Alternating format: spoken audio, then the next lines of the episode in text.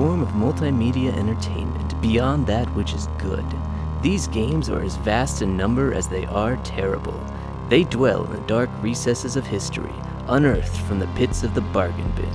These are the games of horror. This is Garbage Game Night. Welcome to Garbage Game Night, the podcast where we experts are called in to little traveled and misunderstood games. These games are quirky, they're, they're hiding secrets, but most of all, they make no sense at all. We're gearing up for the spooky season, so this game uh, may give you a fright. My name is Chris, and I'll be your guide. With me are some special agents that I have to introduce. First, Frank. How are you doing tonight, Frank? I'm doing very well. How are you, Chris? Oh, I'm very well, and we had some we had some pre pre episode uh, disagreement, so you were at negative one, but I'll go ahead and bump you up there to a to a solid zero, commanding lead all zero. right. Fuck yeah! I'm doing well though, thank you. I uh, I oof this this was a game to research. I wanted to make a big one for 50, and it's a big one. The big Um, five oh.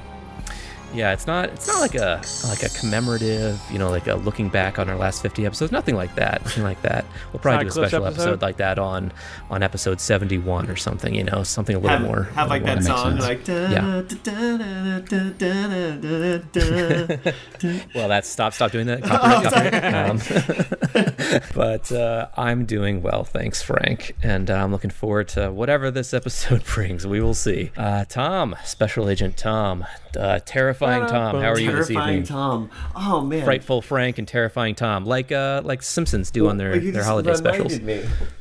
What is it? Okay. Oh, By calling you terrifying Tom. Terminal Thomas. Tom. Oh, Terminal there Thomas. Go. That Terminal was your uh, prize from Frank on the fingered game. Yeah. Oh my goodness. It's it's not as bad as it sounds. Yeah. it's not. It had nothing to do with the game, really. It's just accusing people of murder. um. And killing Yeah. him. Yeah. No, things are good. Uh, in order to get into the spooky, scary mood, I was just watching Midnight Mass on Netflix, and I don't know whether or not or yet to recommend it. Um, it is an extremely slow build, but we learned as a result of it a really great site. Does the dog die? Have you ever heard of that site? Oh yeah, yeah. Oh man, very. Yeah. It's a great site to utilize if your wife If you want to know, does the dog If you're worried it's about a the, it's dog the place to film. know. your wife doesn't like it go. when animals die, then don't wi- watch Midnight Just do a Mass. quick little check in. where in an there. island full of cats is murdered and drowns, and then a beautiful Spoiler dog alert. dies from being poisoned graphically. So. Don't Wow. watch that. I'm just gonna help poisoned. everyone out there. I'm not- you know, mini spoilers. If you don't like watching animals die, if your wife isn't a big fan of watching that, so I I said to her afterwards, I was like, there has to be some sort of like site just given the world. I wish there was a Right. website. and I knew, I knew just like Is that the sponsor? the for way the world works that like if I just said that, someone will have done it. And Tonight's podcast is sponsored by Does the yeah, Dog oh Die? yeah, and hey, you know what? Great, great site. Uh, we we watched a movie last night, and Grace hopped on the phone and was like, "We're good to go." so uh, y- yeah, little, little plug Wait. there for Does the Dog Die? Well, it's just that I just did a search for Am I Legend and they don't have it in there. So It's because I, think am legend. This, I am legend. Am I Legend? Am I Legend? Am I a legend? am I a legend? In, in, I in the legend, B movie you. spin-off of I Am Legend, the dog does not die. I'm s- I'm sorry for doubting our sponsor for a second there. No, it is it is there and it is uh, fully fully fleshed out and and, realized. and, So and it says check out it says, yes, doesthedogdie.com. The dog yeah, it does say. no spoilers, no spoilers. It just came out. Can't spoil a movie that came out 15 years ago. All right, great. And Victor, uh, how you Yes? doing tonight, buddy? Oh, I'm doing so good. No, no dogs dying in my world just yet, but the night is young. And if you want to find You out, you have no my dog- idea what this game will hold for you. So well, strap I'm checking the site right now. And As soon as I announce it, you'll be on 50. there. Does the dog die? does the dog die? I think so. Stay tuned. Um. Well, before we get into the game this evening, the last game that we played was Bionic Commando. uh, funny thing happened. We we talked about our impressions for the game. We forgot to actually give it a score. So real quick on our Garbage Valley score system or our Garbage Valley scale, what score would you give that game? Negative ten, being uh, that's not the right time, Victor. That's, that's, I'm just, I'm still getting used to it. I'm gonna get it. I'm Negative gonna get 10 it. to positive 10, zero being a complete waste of your time. So 10's a perfect game, negative 10's a game that's so bad it's good. Uh, I'll start off, I'd give it a 4, positive 4. It had like a legitimately strong blockbuster ending, but the rest of the game was kind of mediocre and not not bad enough to enjoy it that way. But what'd you guys think? Wait, what'd Tom, you who give played it? It? Nope. Pos- Sorry. Positive hot 4. mic. Sorry. Um, Sorry. I, I honestly agree. I was gonna say, is it a bad game? No, it's a good game, but it just it doesn't hit what it's supposed to be. It's supposed to be hitting, and I think four is fair. Four. I agree. All right. Uh, what what did I say in that recording I sent to you? I didn't listen to it because I knew I wasn't going to use it. you didn't listen to it? Oh, I didn't get to listen to it. Chris, No. Chris, Okay, the crunch Yeah, between recording an episode and publishing it, it's tight, Frank. Chris, it was so good. All right. Was it? You don't even I- remember what you said, Frank. I know. Well, I'm saying Yeah. because I, I said a lot. Like I, I gave I gave you bits to use.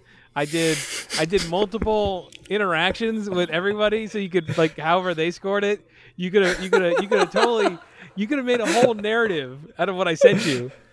You It's son funny of a just because you said you said like, oh well, I'll send you something, and you did, and I didn't ask anyone else to do yeah. it. Well, It's true. you know.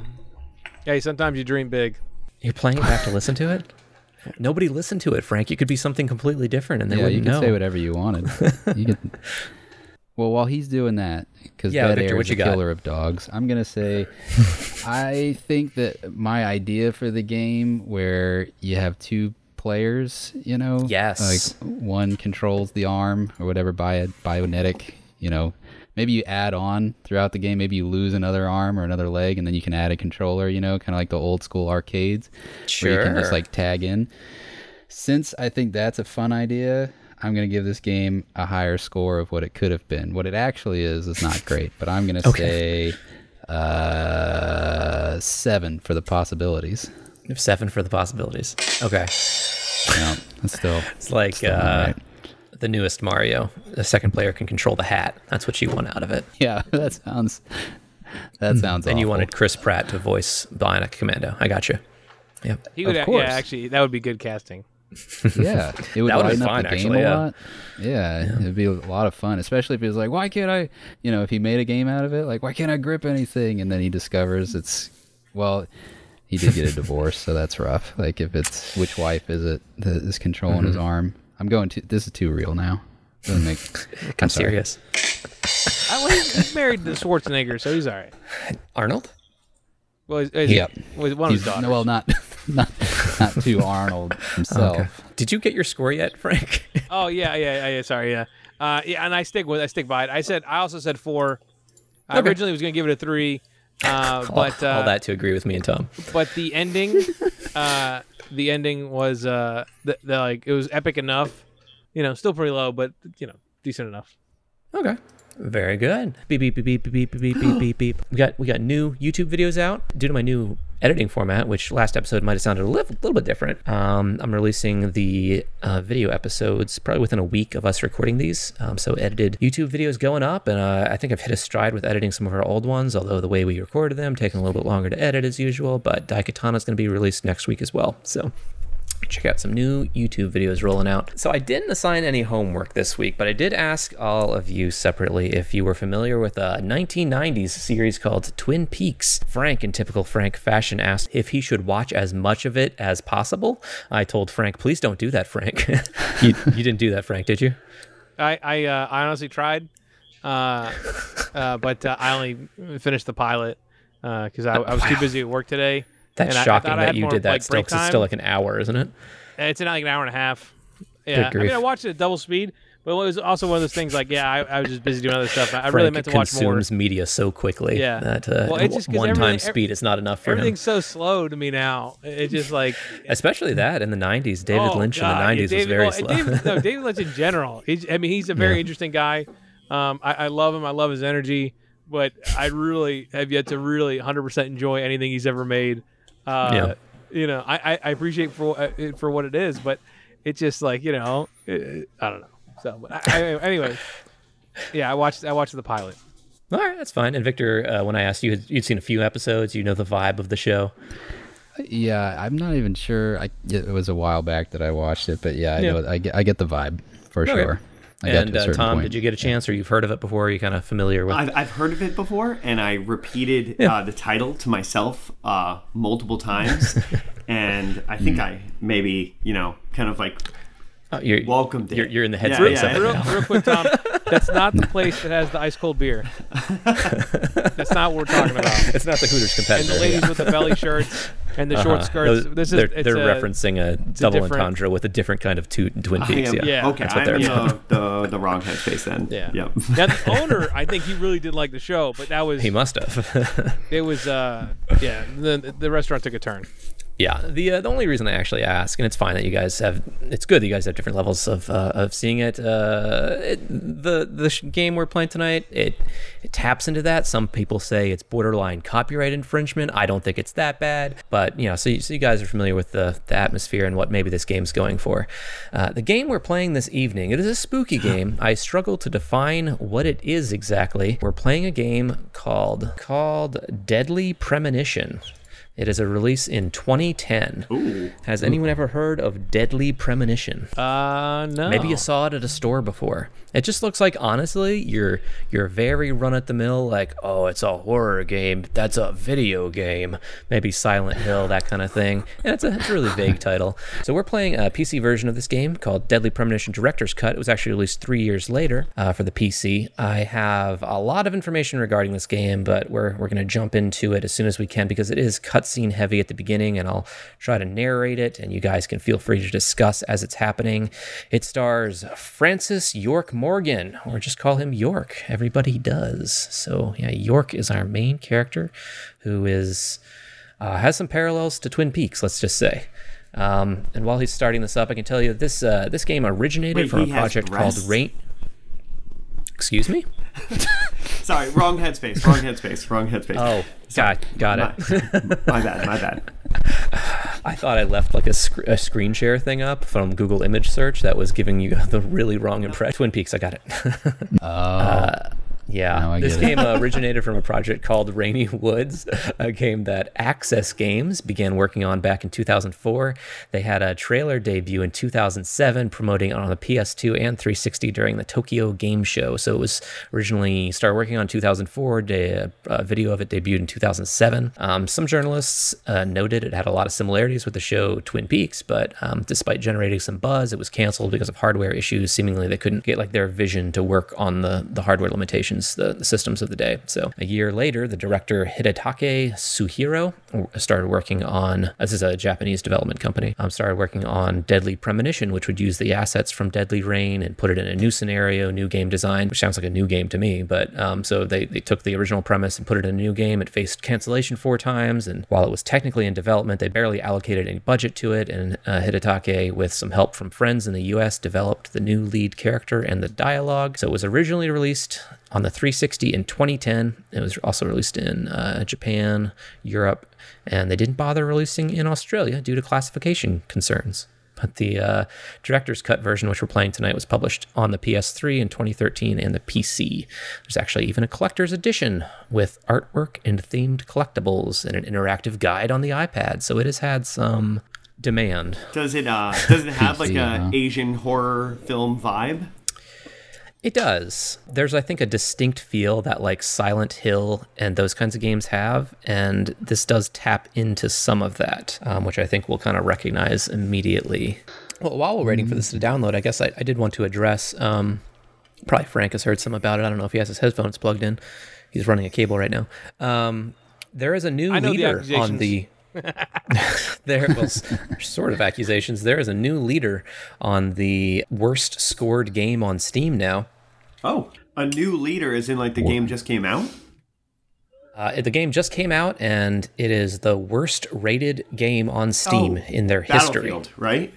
Didn't Battlefield just came out and No, although I could say a lot about that. Um, the beta for it was out, so there's no reviews for Battlefield 2042 out. No, the the worst reviewed game, beating out Flat Out 3: Chaos and Destruction, which is a game that we featured here on Garbage Game Night, is Konami's own Konami without Kojima and using the same engine actually that Metal Gear Survive did. Shockingly, um, they they released a game called eFootball 2022. It it has some of the worst graphics and AI and soccer fans. I'm sorry, football fans uh, are are dogpiling it. So um, yeah, it is the worst reviewed game on Steam at the moment. Whoa. Sorry. You said Is that it's a dog sound effect. Victor's working the soundboard, I guess. I'm trying. So, uh, I'm really. This is. I didn't want this, but it came to me. sometimes uh, responsibility falls on you. So what? greatness Yeah. comes to you you know you don't seek it first intro cutscene of the game we've got two twins venturing through the woods with uh, the the most stereotypical looking like big farmer grandpa you can imagine they found a ladybug we've got some low quality sound design in the background with the kids just giggling It's dangerous to run around here, boys. Grandpa, hurry! Hurry Grandpa, you're too slow. Shots fired. and he's just chuckling to himself 'cause that's what that's what a good life is like it's just wandering your wandering your fields and laughing with your grandchildren Even though that really didn't look like farmland. Yeah, it's a forest. All right. Oh God! Uh, what did they see? graphic warning at the moment. I feel like this is This game is fairly graphic, um, but what we're about to see is about the peak of it. Is it The, kids have wandered into the forest and they're looking up at something. it? Oh Oh, god, you guys found my Ew. people mountain. there's I haven't twins. got You're a right. single point. There are two kids. That's Twin pretty Peaks good. reference? That's pretty good. Good God. And twins.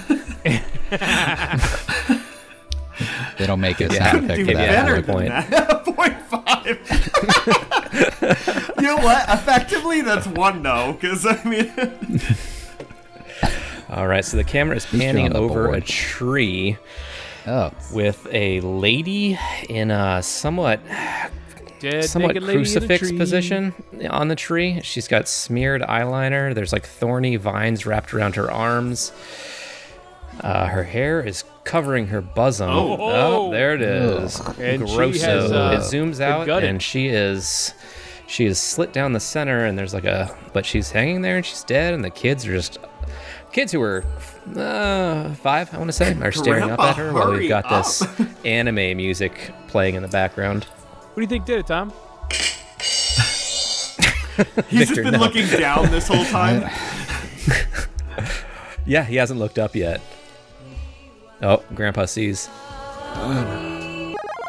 They all just had this expression like, "Well, this is depressing." like, what are we gonna do? And they didn't Ah! take the kids away. The kids are just sitting over by a log looking at a ladybug. Come ladybug. on.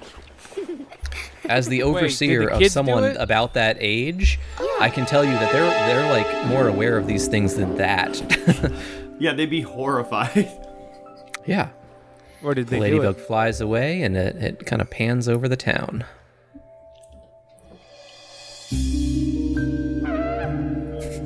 That sounded like a trumpet farting.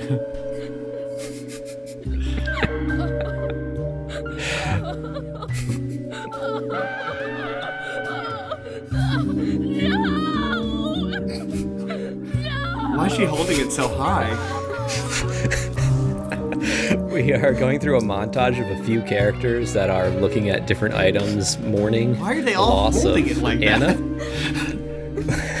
It's like the Wolverine meme looking at the picture, but they're holding different items, uh, just crying. It's like they don't know how eyes work. Like you could look at that anywhere. You have to hold it up to your fucking you need head. glasses, Tom. And there's this fellow in a bar crying. It crying. looks like he's Okay, the that's a rip off bartender. of Twin Peaks. Yeah, he's standing behind the bar, standing in front of someone seated at the bar who seems like nonchalant about all this. Look at her her neck. She is a fighter. She's definitely in like MMA or something. We're still doing a title uh, credits. Her neck's like a tree Directed by trunk. Swery, which is a name that'll come up later.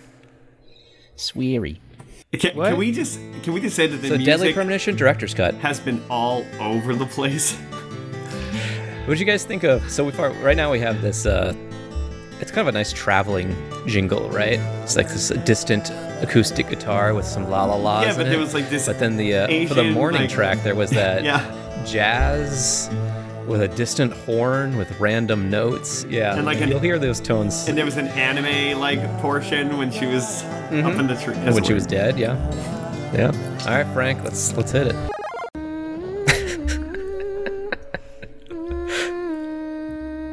Ugh. Oh, that wasn't you, Victor. I thought that was the soundboard on your phone. No, no. No, no. There's a little girl in a dark hallway humming "Amazing Grace. Grace" Butchering it. while that jazz trumpet is happening in the background still. Come from. the discordant trumpet. Yeah. I want to hear another story. Ah, y- yes, of course. You've been waiting a long So we don't know what's happening right now. Chris, you could a do little his girl voice. walked into a room about with. a You could do this one? voice. This It reminds me of Father Mother, like the pacing of his voice. The uh, very nasty, uh, but somewhat nostalgic. Do you think you can be a good girl and listen all Oh the way God. to the end? Is it a scary it's very story? creepy what's happening. The little girl that came in and asking Yeah. for a story from a grandfather. We can't see the face. We don't actually know it's a grandfather yet. I'll put you at ease. It is. It's not just some rando. If you don't want to hear it, I can tell you a And he's going to tell her a story. story. No, I want to hear it. This way, I won't be scared. Will you you might be on more the scared. TV then? So to tell the story, we're going to turn the TV on. Why? Why do you need a TV on to tell your story? That's how you tell stories. Every time I tell a like the- story, Hey, the put small TV child, radio turn on the a distraction before I start. Gather round for a story. important. Make sure you turn the TV At on. Stay a times, while. we must purge things from this So he just said, at times we must purge things from this world because they should not exist. even if it It's a refrain in this game. someone that you love. Okay, we're, we're in a different scene now. With three new characters, seemingly. There's a character with black hair, which like- we will soon learn, cer- soon learn is our main Are character. those like supposed to be the And same there twins? are- Those are the boys.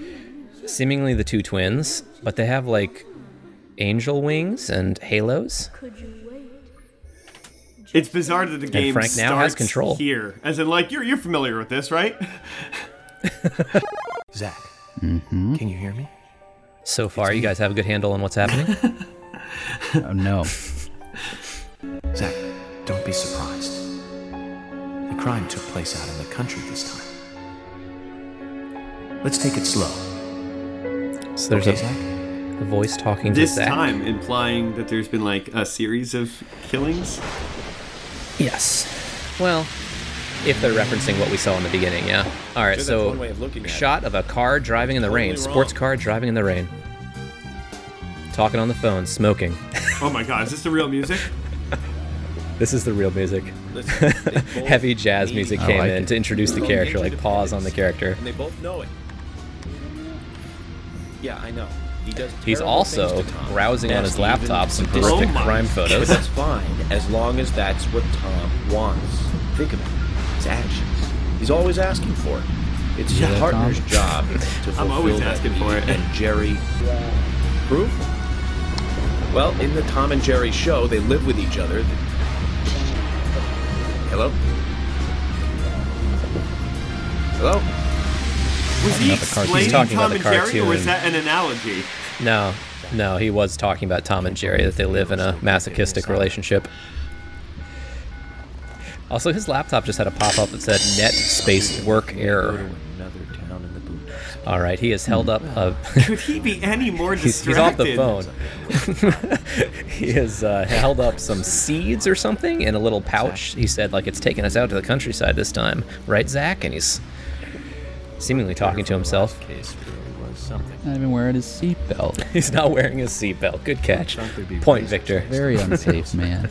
He's trying to kick the habit. Oh, he sees something in the road. It's a looks like a Yeah, no something shit, a you guy crashed. in red. And he spun off the It's road. the, he's uh, driving Hit through the, the, forest. brakes! Yeah, it seems like he's accelerating. No, Tom, you. No! everyone have to. A couple squirrels. squirrels. Does the squirrel monkey die.com? noises? No, they got out of the way. You got to speed up to slow down. Yeah, Tom. That's how you gain control. That's Have you right. never driven off the road before? His guess- car has flipped, I in the not. rain. I have. avoiding a guy in, in red in the road. So he pushes open the door, he crawls out, his laptop and his phone are there. Oh boy. He seems seems pretty good. He's still got the cigarette in his mouth though. Wow. Never Not drop your even ciggy. bent. Laptop still on the ground. It lights the Flicks the first lighter time. Oh, you found a steel pipe on the ground, so you can send it to your toolbox or pick it up. And it's straight out of pipe. Resident Evil. You, you pick up an item and it does like a 3D spin around of the item. Spacebar. Not the most intuitive system. It depends on what you're into it to. Am I right? Into intuitive and into Wow. it, de- 'cause it- uh, into- If you give him a point for uh, that, I swear to God, I'm leaving. intuitive.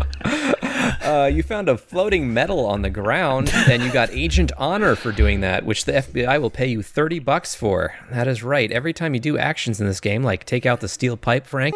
Alright, there's a sound. We're hearing a sound. Looking down the path. Suspicious. What is it? We're gonna start profiling. Pressing the E. All right, profiling starting. We're Start flashing through a bunch of uh, static. He's, This is not he's gonna be using his, racist at all. his FBI. he's using his FBI Looks like being intuition, welcomed. and he apparently didn't Zach, see I'll let you but it handle the meet and greet. he's being welcomed. Zach, I'll let you handle the meet and greet. So he's full on crazy.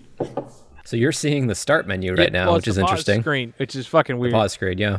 Yeah. the pause screen is uh, That's it's something. You're in a you're in that same purgatory space, and there's a few random items in there, like a hearth, and there's a TV And that shows deer food alive. meter and sleep with a deer. Oh, the deer's moving around. Yeah, the Yeah, deer. Um, uh, what do you call that? A, A trophy deer. mount deer. Yeah. Seems like they really fuck it up. bucked Okay. the trend there, huh?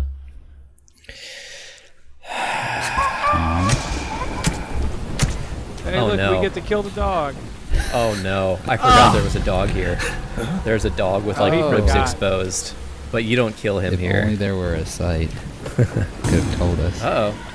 What was that? We saw some legs Oh, better get Zach out here. down the path, but they're gone. So this game does feel very much like a Resident Evil game as far as picking items up. It takes you to an item display screen. You can walk around to interactables, observe them, and then take them. There's also a global storage box that you can access from everywhere. Uh, Frank has just walked up to a little shed that looked like a person injured walking into it. Oh. They're kind of Or limping. a zombie. Frank just ran right into that room, uh, kind of all uh, all discretion abandoned. He found a can of pickles though. He picked it up, and the the musical accompanying said "dun dun." It's easy to get. So control. Frank's gonna press the turn on generator button, That and the is- big green light comes on. Look at that. one hell was of a easy. generator. Oh, okay. Here's a, it's Takes an like entire a shed. pretty big facility Looks out like there. a Jurassic Park shed, Yeah. or a Jurassic Park enclosure that the green light just flipped on. Yep. Exactly. Uh oh, there's someone in the room with you. They look like the Z word, but she's looking the other direction. Her her fingertips are Zelda. bloodied. Zelda. Zamboni driver. yeah. A zoologist? A zucchini. Zambian Zebra. resident. And she's the kind of zombie that bends backwards and looks at you upside down. She's also got hollowed out eyes and the glass blow grin. You've got your gun out. Oh, and you've got a picture for your profiling that says Mysterious Shadow. I would not in a million years describe that as a mysterious shadow. Save that for the scrapbook. No. Hold up. Right now, it's just a woman with back problems I mean, she also has no eyes and A- and other she- her mouth has been cut open. So, I mean, I would what lead kind with, of quality of life are is you that really? okay?" No, instead you shot them. Oh, there's another one outside. Once you shoot them in the head, they sort of like stand straight up and assess their damage, and then fall over and melt into a foggy, uh, is, is- foggy is there a purple red mist. barrier there? What is that? There is a red barrier. It's a red wall. It's a red digital wall, but he calls it fog, and you can't go any further that way. And you are getting money from the FBI for each one of these zombies that you shoot. okay, we just uh, Venmoed you thirty more bucks for that one. for shooting that zombie in the What was head. that? Three, uh, three civilians with uh, back problems. Nice work. Usually it's also passive aggressive. He He seems has pretty chill about all- on his face from from an arrest from the cat lady arrest. How is that not a direct attack? Well, he seems to, he seems pretty backwards. chill about these zombie things. I don't know whether it's something he's encountered before.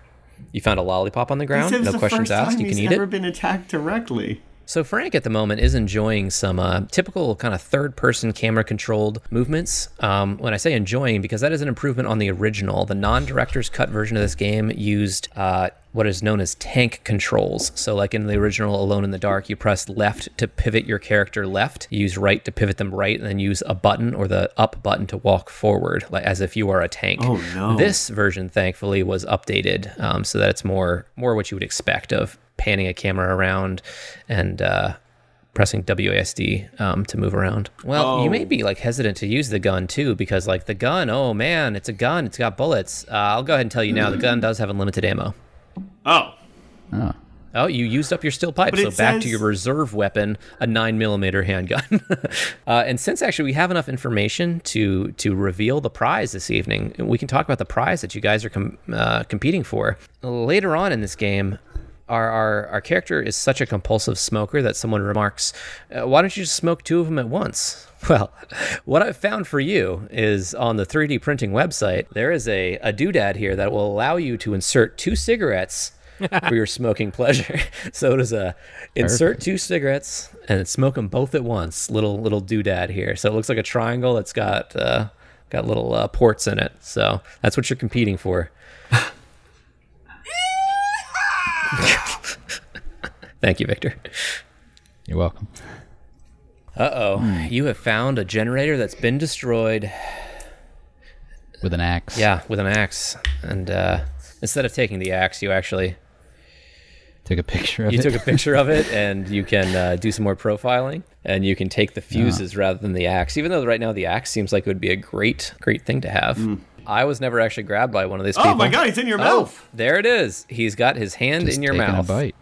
I never take actually saw that happen though i did read about it yeah zombie got to you and he stuck his hand in your mouth gross So it says York. Does um does that Mm-hmm. imply that will be other characters as well? for the time being yeah we're we're york But will will we be The Go ahead. uh, other peppermint people? patty. uh, we'll see we'll see i think i'll get a better feel for this game when we get out of this area I would like to wager my my 0.5 points that there are other playable characters. Okay, fair. Putting it all on the line. I That's what also- Tom's doing. I would also like to wager Tom's.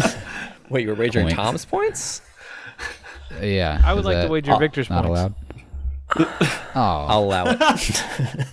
I would like to wager Chris's points. Wait, on Frank's no. behalf. overall, very chill for a guy encountering zombies. yeah, no Or questions. what we what we assume are so zombies. far about who are these people? Who were they?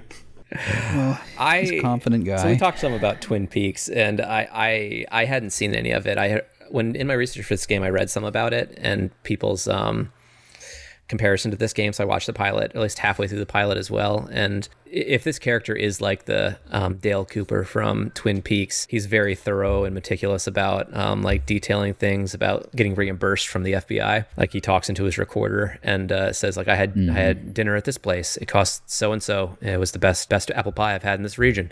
Things like that. I just imagine like this guy going back to his car and notating like 12 headshots on zombies.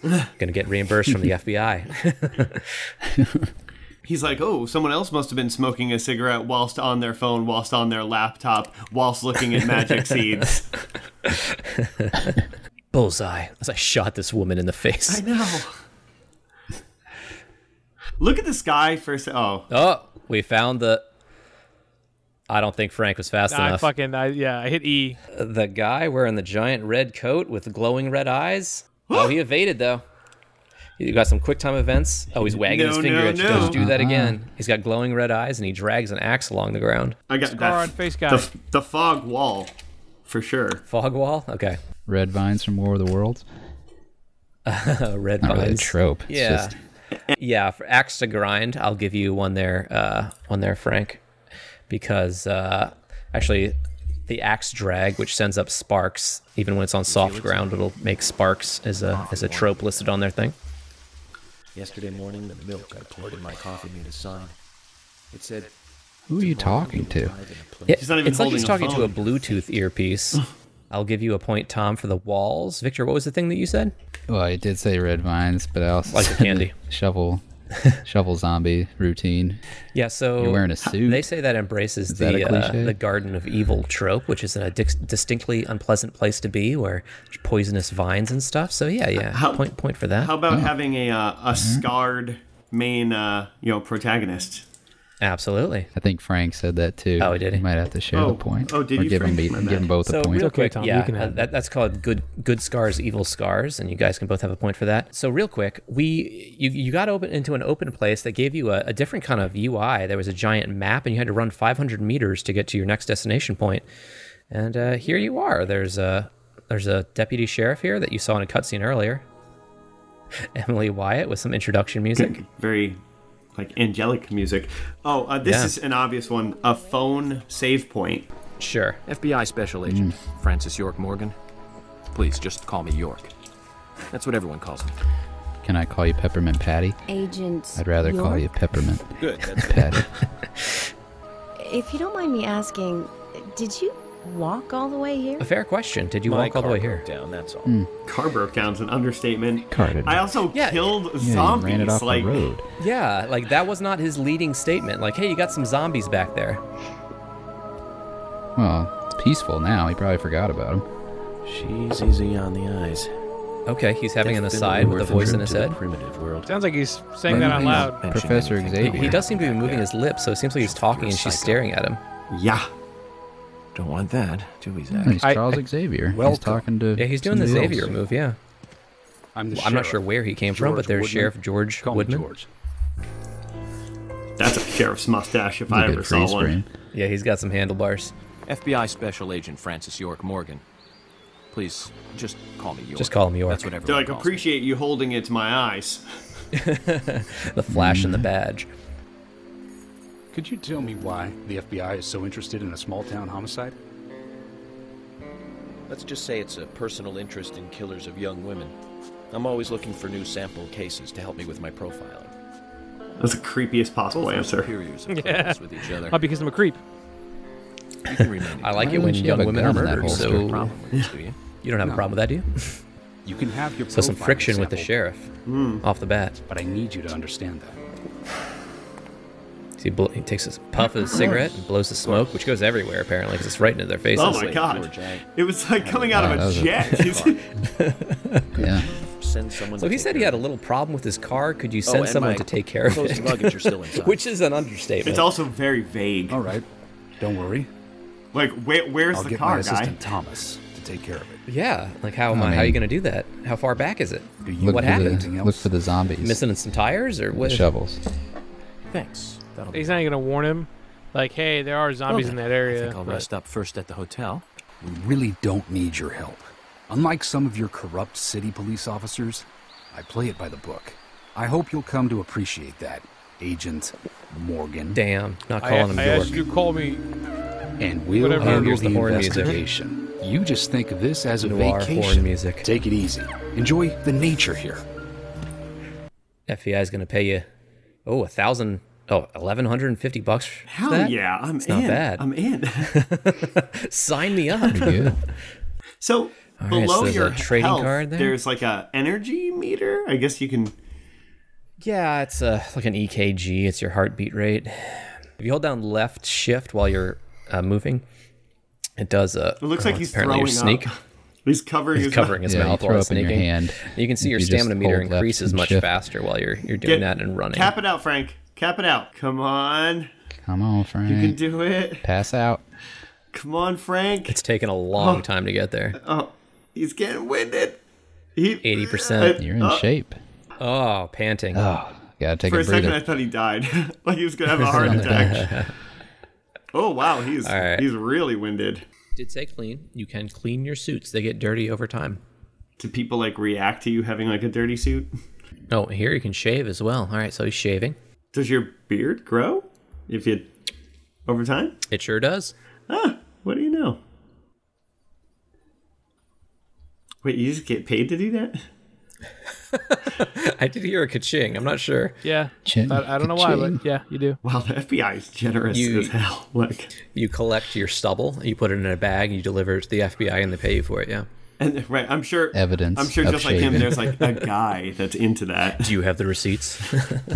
Polly, the hotel owner, I had to kill her, right? stereotypical old lady you can imagine, completely at a 90 degree, bent over because of her back. He's like, hey, I actually recently found out a great remedy for uh, for back problems. Have you ever tried going the other way? or, or I could just shoot you in the head. Look at Is that table. right, yeah, they are sitting at an Holy absurdly large shit. table. Yes. It's delicious, Polly. Like if you think of My Batman compliments to from the chef. I know that my 1989, it's longer than that repeat table. Honestly, though, it's been a while since anyone has stayed here. I couldn't help but notice. What's that? The salt's in that white shaker there. Thank you. I was wondering if there were any other guests or workers here. Oh, no. I'm no not gonna lie, man, this is a slog. My slog. husband and I used to run this place, but he's in heaven now. Like, Just like Twin been Peaks. working here Oh, alone Not since delivering the action you want. Must be hard by yourself. oh my, we're all out of pepper. like this conversation, like they could be talking about the It must town. be difficult to run a hotel by yourself. Well, yes, Good. I suppose. They're doing a funny little bit where she can't quite just live on she can't quite hear what you're saying. But I have to admit, running a hotel is kind of like a hobby of mm. mine. That's nice.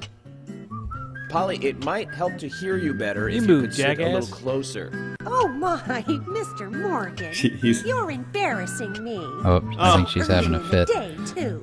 I think I'm a little too old for you. Face, what happened? Let's Hmm. just say well, I had some good eyes. trouble during the last case I was working on. I'm sure it'll heal. It's just a flesh wound. Oh my, well, there's no need to be the tough guy here.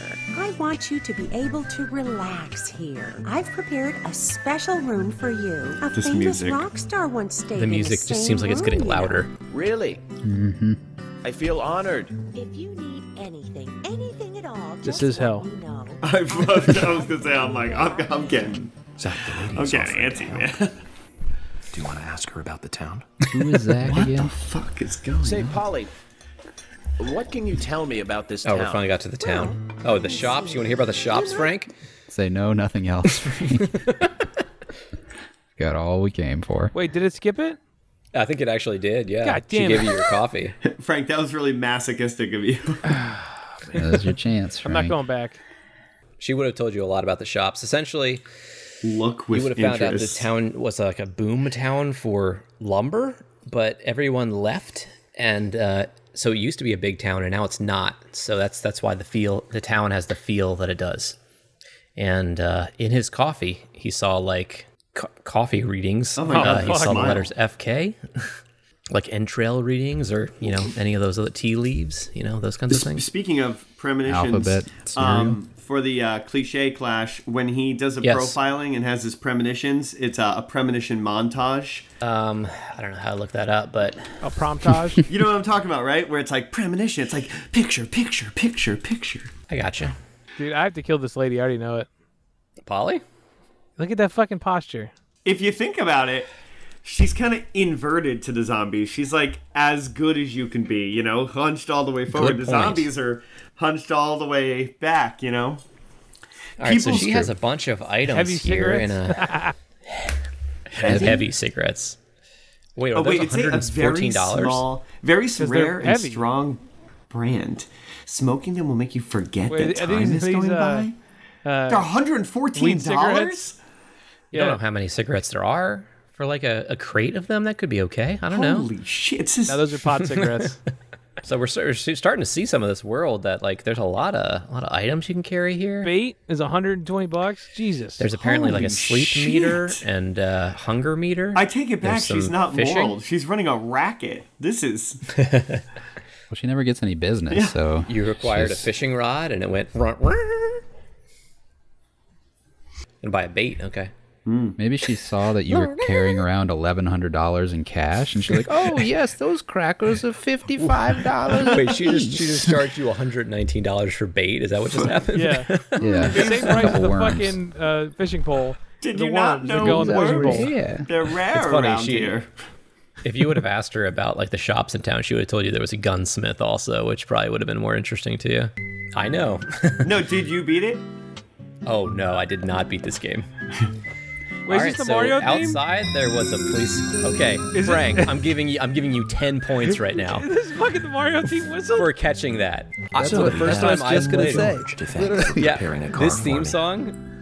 A pleasant surprise, Zach? Let's take for a spin.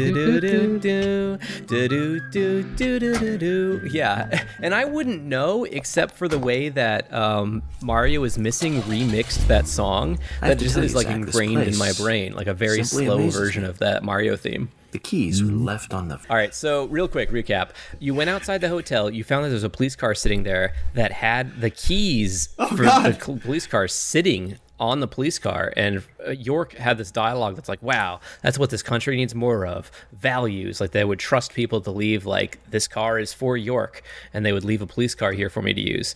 Um, now, Frank is driving around a police car with a mini map and all. Uh, it seems like an open world kind of exploration thing.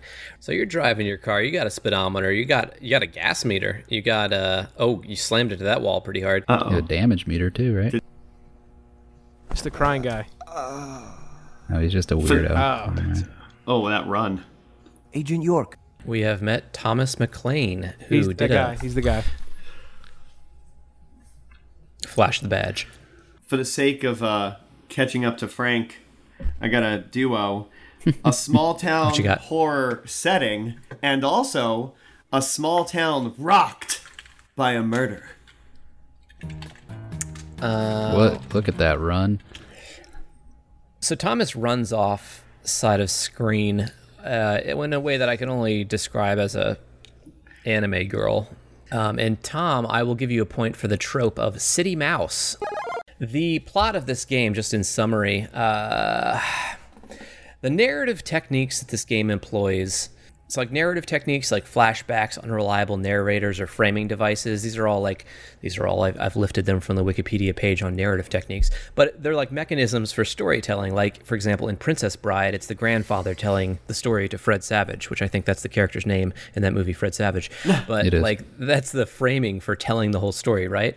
And there's lots of narrative devices like that. Like in Shutter Island, for example, we have an unreliable narrator and flashbacks. And the game that we're playing, it's just going to look at that page and use all of them at once.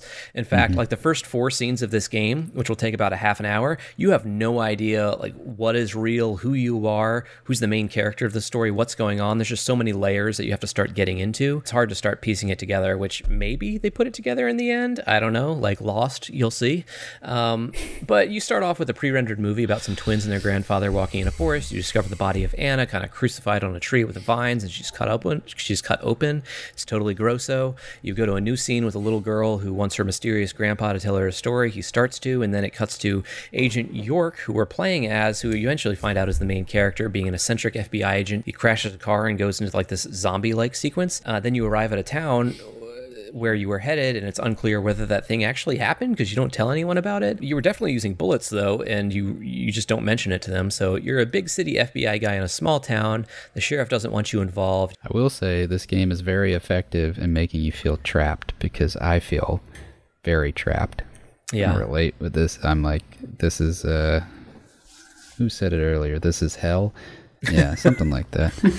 Yeah. When we talk about the development for this game, it kind of all centers around one guy, Hid- Hidetaka, Hidetaka Suehiro, um, or as he usually goes by, Swery. It seems like that is uh, his, name that he goes by based on his maybe his handle, Swery65, S W E R Y 65. He started working for SNK in 1996. Uh, then started his own company, Access Games, based in Osaka, Japan. His first game was Spy Fiction uh, for the PS2. It had middling reviews and was kind of poorly marketed, but it came after Metal Gear Solid 2 and Winback, which seemed like it was kind of following in the footsteps of and wasn't quite as good as. But again, the attention of uh, a guy by the name of Tomio Kanazawa, who wanted to develop an open world mystery and thought that Swery was the guy to do it. From uh, a Polygon article, he describes how it was nearly canceled so many times over six years of development, and it seemed like an exhausting um, development process. They cited issues with development being uh, that there weren't any games like it, so they were kind of making their own way. And the studio uh, simultaneously was developing a game called Lord of Arcana. So uh, this game got a very small budget and it took a lot of his personal time. Um, wrote 80% of the side quests and most of the dialogue for this game. He wanted to create an open world that he said uses real time, real scare, scale, and real life. They actually traveled to the U.S. and noted like measurements of billboards, railroad crossings, um, and other things to make it make it seem um, more accurate. Wow, it seems like he just had an excuse to travel to the U.S. That a phone a phone call would have handled that. Yeah. Real quick. Age 18. The victim's name was Anna Graham. Come Which, on. fuck you. Come on. But for the time being, she was working Yeah. at an A&G here in town. She lived with her mother, Sally. Anna's So, are we gonna meet someone with month ago when she FK? was a child. Uh, we might somewhere along the line. God, he'd get kicked out right after that. They'd be like, "Who the fuck are you talking to?" Yeah, he crazy. That's a cigarette on huh? a plate. No, no, I take that back. All of them can't be as bad as him, and some should have better manners.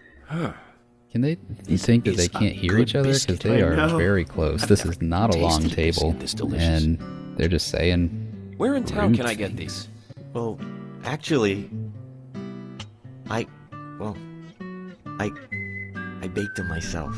Oh my god, I'm gonna kill myself. It's amazing. what are you doing in law enforcement?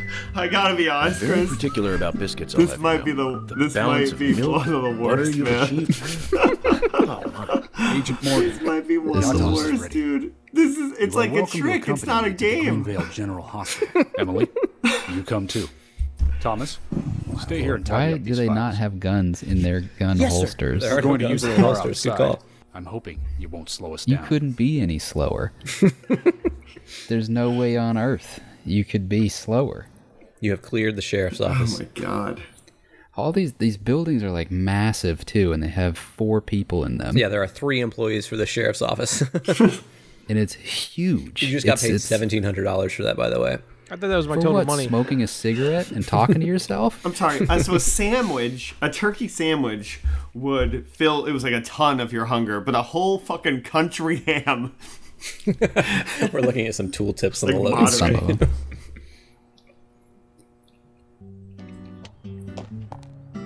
The Greenvale General Hospital is down the road by the lake. It's too far to walk. Come on, get in the car. If I'm riding in a car, George, I prefer to be the driver. Oh. Oh, man. How we all feel, George. Oh man. Then I'll ride with you. I want to keep an eye on you. Fair enough. None of that was necessary. Just one thing, Agent Morgan. Your involvement in this case is limited. That Oh my means God. you don't have to learn Oh your my way God. around The music change. Oh my god. George, Tom holding his head right moving. now. The hospital closes at 20 Hospital minutes. Tom's had enough of this game. I don't, I don't care about get, get in the car, Frank. Get in the car. I usually am like Not that car, invested in winning. I'm like, okay, pay attention, be in it, be in it, be in it. You gotta get points, gotta get points. Now, I think that's part of the game, though. It's a psychological game. It wears you down. you have to deep reach deep within yourself in order to just get to the next cutscene. You get it? Cutscene, autopsy. I don't know. There's not. I'm trying, but there's not much here. that's good. Give him a point. yeah, I'll give you a point. What good's it gonna do? The next time I get a point, it's gonna be an hour and a half from now, and Frank will have said something like, "Oh, isn't is that Yoshi?" Yeah, they'll Like, get uh, 40 points. The back That was of a good building or catch. something? That takes me to though that the uh, if you look at the map, every street is named. They decided, uh, you know, to give names to all these streets to try and recreate like a small town vibe. They actually went down to the detail of like what would the wage be for the diner, and uh, like how how would the people living on that be living, and uh, How can you what would the that? schedule of each because They what would the schedule? They charged you. Uh, uh, like, they charged you eight hundred dollars for a $1,000 worm. for a country ham. How can you say they right. took into account what things They cost? don't have any bait shops in the area, so the price of importing them is astronomical, Tom. Supply and demand, Tom. I'm just reading and what I got off of demand. Wikipedia. but my each gosh. character actually does follow their own schedule. So while in the moment we are kind of locked into like this main quest, um, uh, we could abandon the main quest at this moment and kind of go off and start doing some side quests. And we would see that each character does do a daily rotation of what they do in the morning, what they do in the evening, what uh, what restaurants they go to, um, where they spend their free time, and uh, Mm, yeah, they've fun. they've created a, a kind of fully realized world as far as they're concerned. It's sad because So you're in I think you've gone a little too far, Frank. but it really. nothing. You're in Oh, sorry. Unpleasantville. no. Unpleasantville. No, no, I, I was just gonna say like it's sad because the concept of like being a detective in a living, breathing town that interacts like is a cool idea, mm-hmm. and it's mm-hmm. just they're spogging it down, man. It's just a slog to get through it. It could be Yep. so. It could be interesting, like like you're saying, to go around the town. Maybe you meet people and they have different things. You kind of figure out mysteries like that. It's a cool. So what you what you want is like an L.A. noir in a small town. Yes. Yes. Mm-hmm. Yes. That is. There you go, Frank. Frank just tried his absolute best to crash. oh, and it, Frank, you can you're fish. going the wrong you can way fish somehow. up ahead, Frank. He found Use a your fishing bait. point. Catch a Gyarados, Frank. Um. Yeah, uh, you're right. L.A. Noir, small town. you catch a Magikarp, Victor, real quick. I You catch a Magikarp, but you know what? okay? If you dream, maybe you'll catch a Gyarados, Chris. and right now, I don't know what's real. So they just gave you the uh, the instructions to get to the hospital by 2100. I don't know what time it is, but Frank has gone off on a side mission to go fish. Did fish. they take the car? Uh, Is Frank gonna have to Not entirely sure. He is fishing right now. He's selecting his rod. He's selecting his bait. Oh, there we He's go. doing the fishing minigame. Yeah, that's what you should do. Wait for the right time to get a big hit. What the fuck? What in the world? this is uh Don't tell me. oh What no. the Come on. Why? You just caught a card that says milk on it in the, in the fishing game. what the? No, You Frank, you fish? go back there, Frank. fish? Frank, you go back there. You, You catch some you, bullets, Frank. you can't, there was a woman screaming was one of them. Normally, you don't want to catch some bullets. One one of the things on the mini game was like a it's a roulette wheel kind of, and um, That one of them was Emily, the sergeant, it, her doing kind of a screaming face. This that I can't believe What? they took away the joy of fishing in this game. That was mu- I can't believe they replaced the fish. Since I told Frank at the beginning, just kind of rush through this, and uh, you know we want to see as much story as possible. I'm going to go ahead and dock three points there. He's at a commanding ten still, though. Um, I, Oh, I we just got the Ruining screaming voice. garbage. wait. What? Failed. Failed. Failed. Emily with the screaming voice is just failed. Oh That's come what that is. on! Smell the flower. You're just picking flowers, literally picking flowers when you're supposed to go to an autopsy. something memori- This mesmerizing is, this is very it. Twin Peaks right here. It is because he's like, "Tell me, what, are those trees that you have?" The Douglas I saw a firs. rabbit. Yeah. Was it a cotton rabbit? a mountain rabbit. Oh, interesting. It, All right. Well, while Frank's running along the This roads, I think that's what he feel has to do oh, now. no, there is oh a no, he does have a car. So they walk to the hospital. They make the car with you. Yeah, it completely They makes know the sense. way. All right, let me get through some notes Can here. you run them Uh, over on the way there. The development team did notice that they had uh, deve- uh, problems with the programming and visuals of this game. It was canceled originally when it was called the, the, the Rainy game because of limitations of the systems. Then they went to they build it on the 360, and admittedly they were like sloppy with the implementation of it because there was so much more hardware and memory space to work with.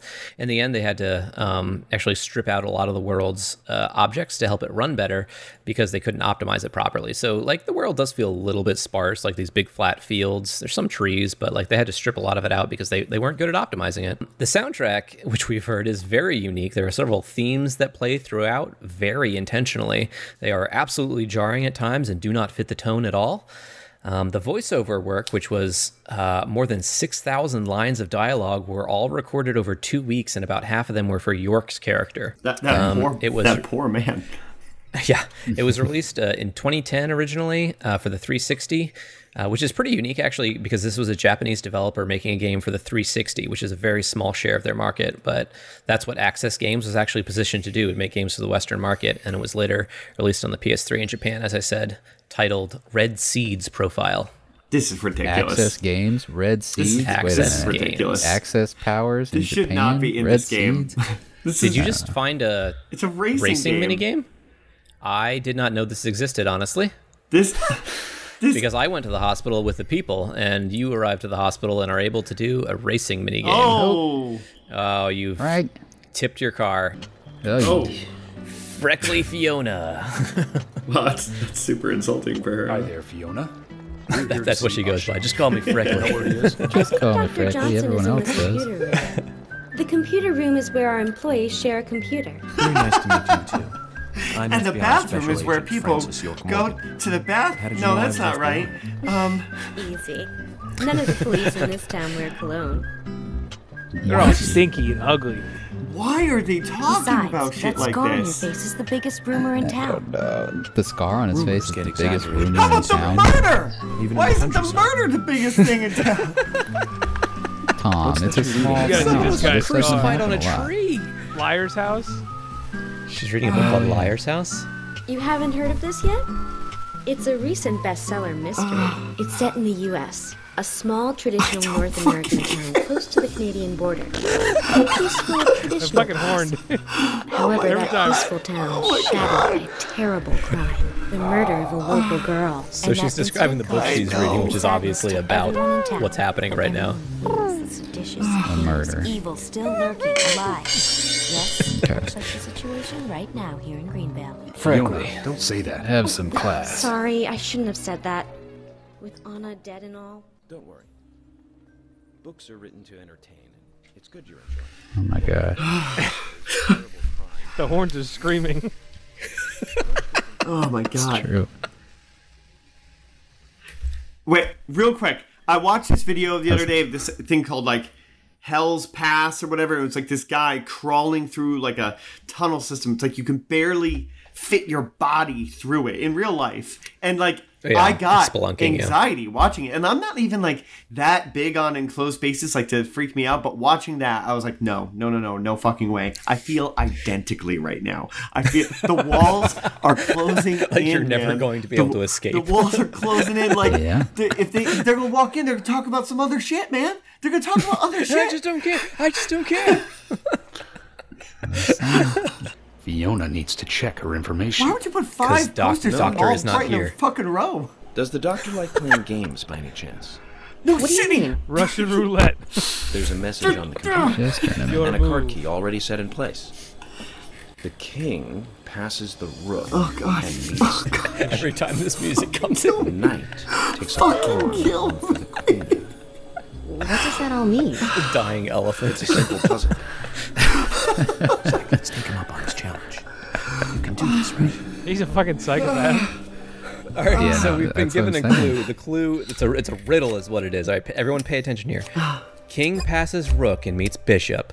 Knight takes pawn to queen. Are you ready? Frank got it right. All, all, just literally, all it was was putting the words in the order that they were It's in. not even mm-hmm. fucking set. and he does not a this riddle. weird The fucking doctor awaits grin. below with Next, the next riddle. The doctor waits below with the Another deceased. code?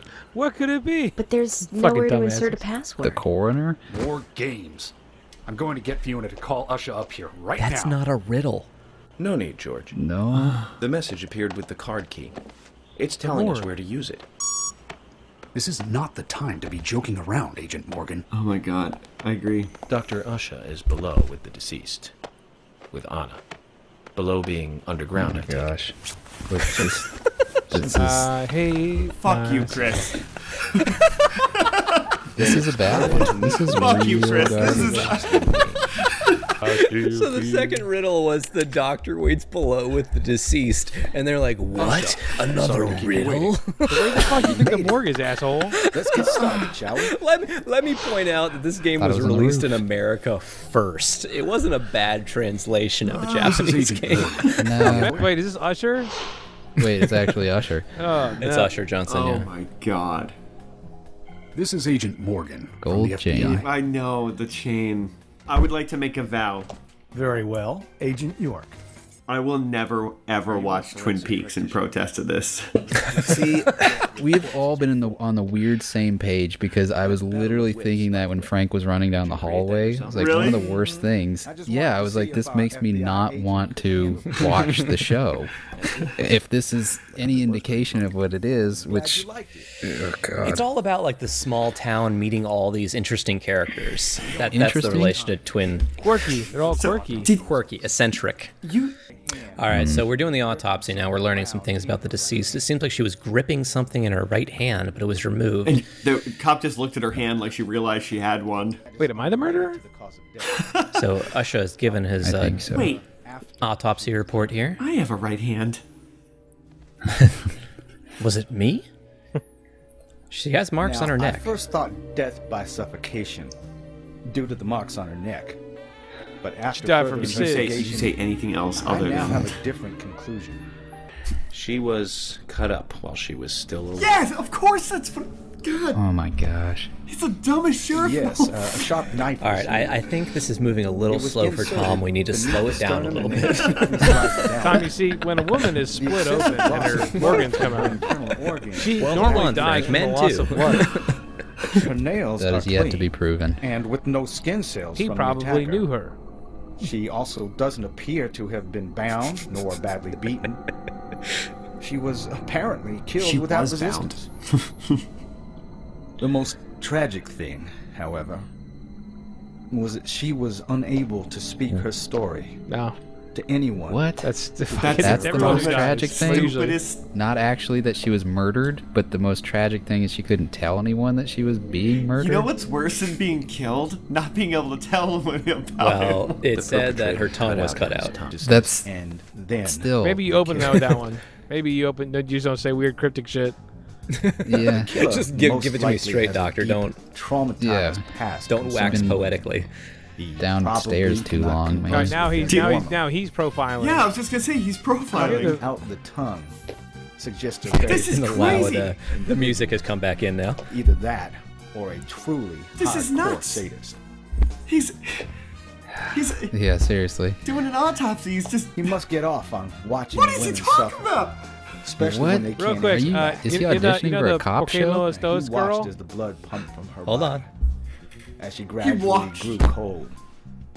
Now, This case must- in Seattle in Hold on, hold on. was much like Usher, please. Usher, limit your please. report to your findings as a Thank you. Usher, please. Criminal profiling Thank you. What the fuck? Wait, did he do it? Whoa.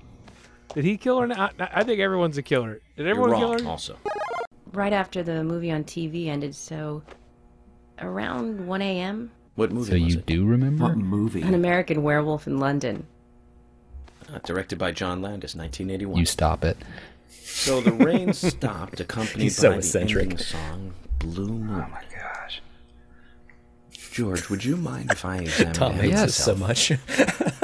What more do you hope I to would seriously mind if you examine Yeah. this person by yourself. I'm sure I mentioned so that. That I is have not reassuring. interest in cases Personal. Hey, That is you not mind if reassuring I that you have a personal the body interest. to What the fuck? myself? Remember my personal interest. So So he's saying that George, uh, the perpetrator, is just like you. He's passionate about women, and why? Dun dun dun dun. He's a passionate kisser, and this was a kiss of death. Ugh. Ugh. I understand why the prize is a double cigarette thing because you're gonna want to take up smoking, Smoking after, after seeing this game. yeah, he's gonna die. You get it. You're gonna get just cancer to and die. your nerves and. Very uh, Silence of the Lambs, pulling something out of the back of the throat. It's a red seed, and uh, York is now taking control of the case To assist me in the because it apparently is linked to a serial killer. hell do you mean, Agent Morgan? I know I said I was passionate, but you can't think I did this. What? That's not why I'm assuming command, George. You're a suspect just as much as every other passionate man on Earth. Let me show you something. I got these beans. These magic beans. It's magic. Don't you don't you dare put it in that bag. Sniff it. It's actually worse than that, Tom. He holds up a ba- No. sample bag of, of seeds. He throws one down on the autopsy table. Another, oh another, God. another, another, There's always another, three. another. They travel He's in got so many bags of these seeds. He's like, see? See what I'm talking about? There you go. Amazing. What the? F- None Sure of them are have a lot of labeled. Questions, but most of No. the details are top secret. The motherfucker just walks away and seemingly doesn't No pick him back up. here any longer. He just leaves them there. I'll go on ahead. I can't take it any longer down here. Sorry. You know what's funny is I literally thought that that was from the show because of how abrupt the music is. And checkmate. So he said some chess moves on his way out of the room. Which is ludicrous because in no way did the sentence previously like uh, like describe an entire chessboard. no, but apparently he had Oh, glanced at a chessboard that was on Usha's screen, In the Grandmaster ranking. just leading, uh, lending credence to how much of a genius York is. Oh, is that what it was doing?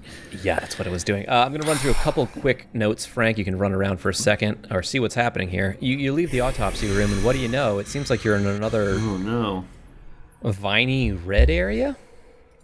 Some similar games, games that are kind of trying to do it all, and maybe like take a weird tone with their subject matter. Also, um, do you guys have any suggestions? I mean, LA Yeah. Noir kind of did that. Sure, yeah, LA Noir is on the list. I'll give you a point for that. But some other games that have like tried to like create open worlds and uh, a little bit of everything. Some mini games, uh, try and handle all kinds of subject matter. There's a originally a, a Dreamcast game called Shenmue. Mm. Um, it was later ported elsewhere, but yeah, it was a popular game that like people talk about as groundbreaking. It, it did so much. Um, this reminded me of that quite a bit, um, as well as a newer Yakuza game, Yakuza Zero. Um, has a like the the tone strikes a similar tone. It's a Japanese game, and like the humor and the reaction shots are kind of all over the place. Mafia? So yeah, it reminds me of Yakuza. Um, yeah, Mafia, sure. Uh, on, from a list I found that listed similar games, they also put Alan Wake just because of these sequences, I think. And the Resi- I mentioned original Resident Evil, Alan like the, the finding of, of weapons. The developer uh, Swery also made a game called D4 Dark Dreams Don't Die. It's a mystery murder solving with some time travel incorporated. So of course that game is a lot like this game. Some other quick notes to get through before we wrap things up. Uh, voiceover work in this game. Anna Graham. Uh, that name, which as far as far as we're concerned, uh, she's dead throughout the game, and she is. But there are some flashbacks, dream sequences where she talks. Um, she is voiced by Melissa Hutchison, who has extensive voiceover work um, and several awards for voicing Clementine in Telltale Games, uh, The Walking Oh, Dead. wow. So yeah, Diane is voiced by Christina Crawford, who's provided voices for uh, Sims, speaking Simlish. So like the made-up voice uh, that Sims speak in, she does voices for that. That's funny. And our main voiceover actor, Jeff Kramer here, he uh, that he provides the voice for York. he has a handful of voice credits, um, all voiceover. Um, this is really the biggest one that I could see, um, and all the voiceover credits in this game, like all of them, have like a, a sizable amount of work um, in their catalog, uh, which isn't always the case with GGN. Sometimes you like look them up, and like sure enough, this is the only game that they ever did. They only ever provided voices in this game. But um, this one is like, yeah, they all they all, they all work in like the video game industry, doing voices for for games here and there. So yeah, just to talk about the mechanics of the game a little more. Now that we're into it a little bit more, you got to see like you driving on the map and how big the world is. Um, it has driving. It's an open world. It is non-linear. There are many side quests. Um, it's an operational small town. You can venture around and, and talk to people. You can follow a single person around town and see what their schedule is if you want. It will like doing the side quests will give you RPG like rewards that are better items to carry throughout the game. There's areas to explore for clues. There's some mini games like fishing, and uh, yeah, you can just kind of wander around and do this game at your own pace. There's a real time, well, not a real time, a in-game clock going, and you can sleep and pass time. So I hope that you literally switch into a different mode and it says Zach. like your name changes. Yeah. Okay. But you're the same character. Yeah, you're the same character, but he has like new abilities as his like obviously it's like Zach's in his head. And actually, I'll toss in there. I don't know where I put it in my notes. It's later on. Um, so they were developing this game, and I guess they pitched it, and like as far as like the the publishing for it went, and the feedback that they got was that this game doesn't have enough interest for Western players. You're going to need to add some more action. So what they did, and I'll be honest, it kind of feels like it, is they did shoehorn in these sequences where you're fighting zombies. so that w- that was not in the original game. shit. That the, these sequences where you're fighting these zombies, it was more of a detective going to a small town, kind of uh, procedural about meeting the whole town. And instead, they they put in these sequences where you seemingly go like a little bit crazy and are fighting uh, things in the hospital and things in the forest that maybe aren't there. Maybe that's why they're backwards. It's a metaphor because he's like, "This is so backwards." you Yeah, it's not like the upside down; is- it's like the backwards. Yeah. Yeah. You've entered Backwards. the backwards. All right, Frank, I really need you to quit now. Again, I, uh, look at this flashlight Frank, that's Frank, just coming just out saved. of his Press chest. F4, Frank. You got wish- the key card. Chris, I that- wish I could. That doesn't work Frank. because it was in a giant magnet. Oh yeah. Look, look, look at You this. just got a key card where's out of an MRI machine, which would definitely be busted.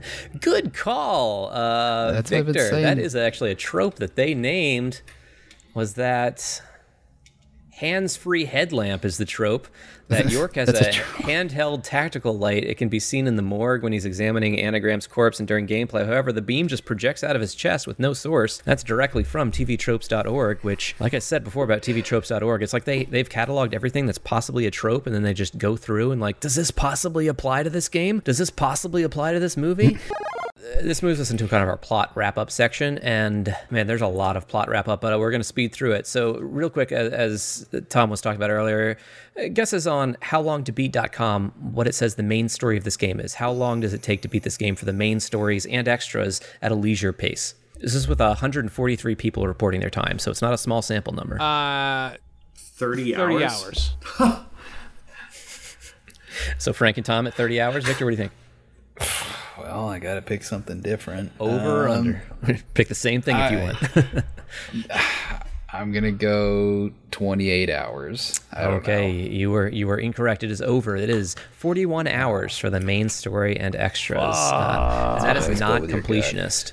So uh, yeah, we're, what we're going to be looking at real quick is a video called "Deadly Premonition uh, Director's Cut: The Movie," which Buffmeister on YouTube has kindly uh, put together for us. It, the movie, which is comprised of all the cutscenes for the main story, tallies up seven hours and 37 minutes. God damn it. Um, so we're gonna watch the entire. No, uh, we're gonna watch a couple for a uh, quick highlights here. So as we're headed out of the hospital, you leave the what we'll call the the red sequence, um, where you're fighting zombies, and on your way out, you meet a character by the name of Harry Stewart on your way out of the hospital.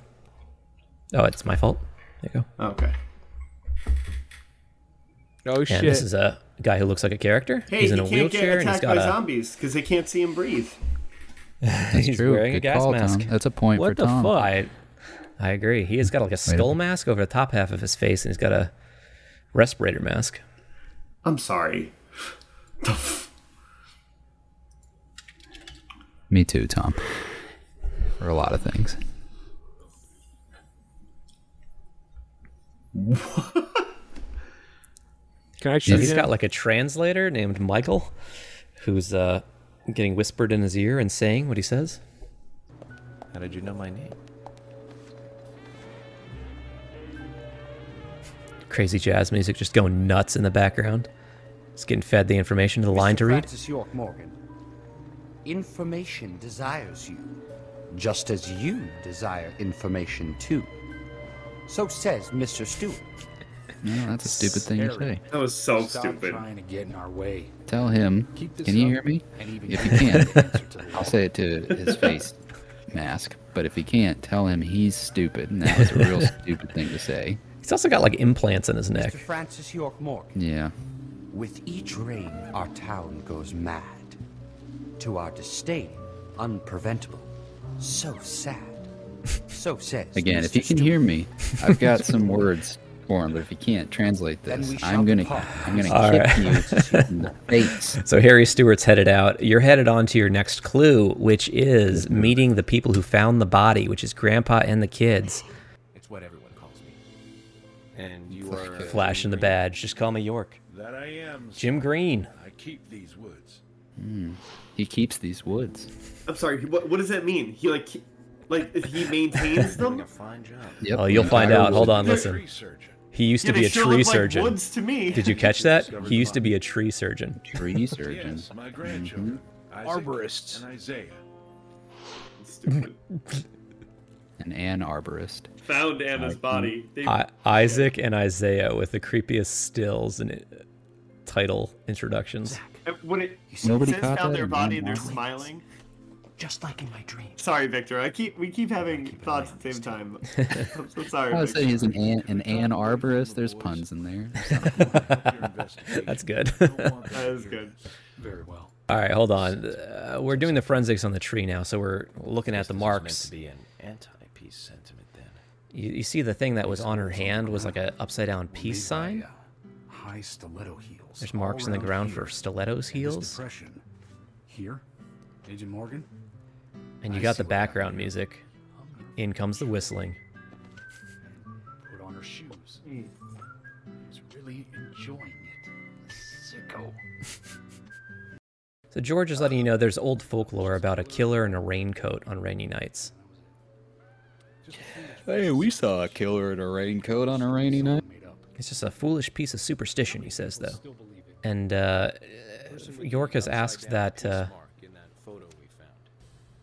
that we uh, that we look at the everyone's back. Apparently, the person with a killer, we found a photograph that indicates that the killer has a upside down question mark or upside down peace mark on their back. What? What? You saying he saw it? Yeah, I, honestly, I don't recall how, but he's got a photograph of like that's what the killer's back may have on it, uh, uh, upside down peace mark. This symbol is very important. By showing me your backs, He's like, well, Emma, Emily and George, the sheriff and Take off your clothes, deputy. Uh, if you show me your back, we can we can get to the bottom of this. All right, so sure enough, Emily shows off her back and it plays the creepy angelic music. Don't do that game, uh, but it's pure and white. That's weird. Yeah. George. Now George shows his back. My God, it's covered in scars. Just like your Mr. Zach. What are those scars? He says, They're just like. Mr. Zach, it's something private. I don't want to talk about it. So he had asked them before, don't ask about Zach. Don't ask That's about Zach. insane. We don't want to hear about it. Me and Zach saw her get murdered. Don't ask about that. So you What? you next assemble a town hall um, where you like ask let people know about like what happened. Like if you have any information, please come forward. Harry Stewart rolls up in his wheelchair and has a message uh, delivered to everyone. Sins we must not frown. The loss of Anna was for that debt. Very creepy message. Very chill. Chilling or chill? Oh, I'm sorry. Uh, chilling. Sorry. Yeah. Yeah. I got cut off there. Also kind of chill. Honestly, with the music, it's hard to tell what they were going for. Is it super cool? Or all right. So after town hall, you have an opportunity to go around and meet uh, all, the eccentric cast of this town, and there's a lot more people. Um, Good. That's exciting. yeah. So here we're meeting. I think I it's a bar die. owner. York, right? I'm Richard Dunn, the owner of the Darts Bar. Swery 60. Here's my new way of thinking. It's simple, really. There's only three types of people. For those listening at home, we're and only investigators. hour one Everyone of the seven and a half hour. That's four kinds of people. That's four kinds of people. That's that's not three. All right, There's we're three kinds of introducing ourselves to someone Here, else. What's this guy four of them. like? Agent, What's this quirky character like? Oh, he he looks trustworthy. Brian the Brian the Insomniac is a gravekeeper. This is the guy. Good evening, Mr. Brian, the gravekeeper. Brian. Mr. All right, jumping to the next one. This is meeting the gas station couple. She uh, whoops. conversation. Anyways, you should come by the gas stand again. I'll give you the best. That's where she works. She is wearing the shortest Why jorts possible, with uh, She wore that just busting it out on top. I ain't got nothing to And this is her her husband, Jack the Raging Bull. He looks like the guy from uh is it Street Fighter? No, Tekken? Maybe Tekken? Tekken. Tekken. Yeah. That's Got some. Tekken Just vibes. give me your name. All right, here let's meet another character here. This is the pot lady. We're on hour two. No joke. Hour two. The seven and a half. He's hour still part. holding the badge. Hi. My pot is getting cold. This is a woman. Roaming Sigourney, nicknamed the pot lady. She is holding a pot and she is dancing. My pot is getting cold. You This is- are. Who? So You're tor- honestly, you're actively torturing us. you actually meet about 10 more people like this. I'm not going to show you all of them. Those were the interesting ones. Uh, next time that you emerge Oh, from your hotel ones. room, uh, you're going to meet this character here. Chris, has GTN been building to this? Like, have you been building us to this moment so you could like make us sit here and need something? subject us? I'm so happy to right now. Are So you, you are almost- you, are you getting your jollies off right You now? almost ran into this guy, this big jolly uh, fellow holding a pot. The door opening like that just it, it surprised me, that's all. And this is Forrest Kaysen. He's a sapling salesman. So he sells saplings. I'm He's got a dog. Does the dog die? He's got a dog. Good call, Victor. Put in put in your bets now. You're the the special agent I say the dog will die. He's When saying everyone's know. talking about the Scarface FBI agent. Scarface. He's got, it's not even like that bad a scar. No. That's what everybody calls Just call me York. You got it. York. All right, so we're gonna jump to uh, a lunch scene here, which Is everything okay at home, Chris? yeah, I'm doing good. I'm doing good. so good, so good, so good. Okay. Hey, hey, you know what? Point point for Victor for mental health check in there. I think it's It is warranted. mental for health this awareness. Good call, good call. It's- Uh, yeah, Yesterday was it. Mental Health Awareness Day, so uh, yeah, Yeah. point for Victor. Victor, seriously, good All job. right, I, I want I want everyone to pay attention to this scene, though. I know I've been wow, he didn't hold the door open for her. Um, so they go in the diner, and I want everyone to pay attention to this scene though, because it's very Hi, important. Olivia. Let me have your special for I feel like you're lying. And some fresh coffee. Our special today is turkey. A turkey and gravy sandwich. Sound good? he, he asked for coffee. Okay. Yeah. Emily, you eat something too. It'll be on the FBI. It's the Okay, taxpayers' then. I'll money. go all out. I'll have. Yeah, she does. She doesn't. She doesn't mind that. Yeah. A Stewart comes in. Diner in town. Creepy guy in the mask. Mr. Stewart's lunch. If it is ready, I'd Unnecessarily creepy. Uh, Yes, of course. Just a moment. Here you go. The usual. One turkey, strawberry jam, and cereal sandwich. Sounds like the sinner's sandwich. Self inflicted punishment to atone for past sins. what? Mr. Francis York Morgan, you should try this wonderful lunch. It's more than a delicious, tasty crunch. So says Mr. Stewart. No, that's fine. I've just ordered my own lunch. I am fucking blown away. Mr. Boy, Francis Chris is a Morgan. liar. I ah, hate Chris. I is. Mr. Stewart's order is delicious, I should mention. Chris, this is hurting And our Mr. friendship. Nick Porak is a genius for creating this perfection. So says Mr. Stewart. Still, I have a hunch I might not like it. You sure that sandwich is that good? What the fuck? The scene Fucking is res- I so. resent you. The I scene is resent you, so Chris. drawn I out. resent you. What? I knew it. It's a I- good I've sandwich. Just try He's it. a liar. Mr. Francis York, just take a bite. Just take a bite. For the love of God, please take a bite. Take a bite. Take a bite. It's a good sandwich. Mr. Stewart. It's a good sandwich. Just take a You're bite. Right. I'll give it a try. What's in the sandwich? Oh fuck. Here we go. Here's the sandwich. Uh, He's got the sandwich in front of him. Uh, He's got half a slice. It doesn't look great. Chris. It's somehow two. It's like 3D and 2D at the same time. I don't know. I can't believe it. This is fantastic. It's really good. He didn't even take a bite. Olivia, There's no bite sorry, missing. Can I change my order? I'll have what Harry is having. what the? F- And everyone has the dumbest slack jawed expression on their face you can don't imagine. I Chris, I get a point. For I'm you out on losing my lie. mind. Finding victim number two. You you go into a house. I honestly can't recall whose house it is. You have to go to Becky's house. Uh, warning for a little think graphic we're all content, real quick. Uh, more graphic than what we just saw. Zach, take a shit in the toilet. Uh, there's a knife hanging there. There's a bunch of wires around the room. It's a bathroom. Uh, uh, orchestral hit. Blood dripping from the knife. A very classic orchestral hit. Yeah, I know. From a free pack. Gasp. There's a woman strung up over the bathtub with the shower And running that over her. music. I Yeah. think she's making it. Straight out of a sound pack. Uh, not now, Victor. Not now. so you found Sorry, the woman was strung. That's strung twice up. now Victor's done that, and I thought it was the actual soundtrack because of how fucking crazy the music So is. you pull out a cigarette. Let's start lighting it up. Oh my God, she comes Oh to. my God. She's not dead. She's still alive. Instead of saving her, you're talking Give her to the Zach. cigarette. Oh wait, I guess is this like a saw thing? Yeah. Oh God. So Thomas can't cut the wire, so George is No, getting there and cutting the wire. no. She's saying no. They cut the wire. Okay, she's plenty of time. Plenty of time to explain why not to. Well, it seems like she doesn't have a tongue, Tom. And I'm You not said- no, sure what happens English. here.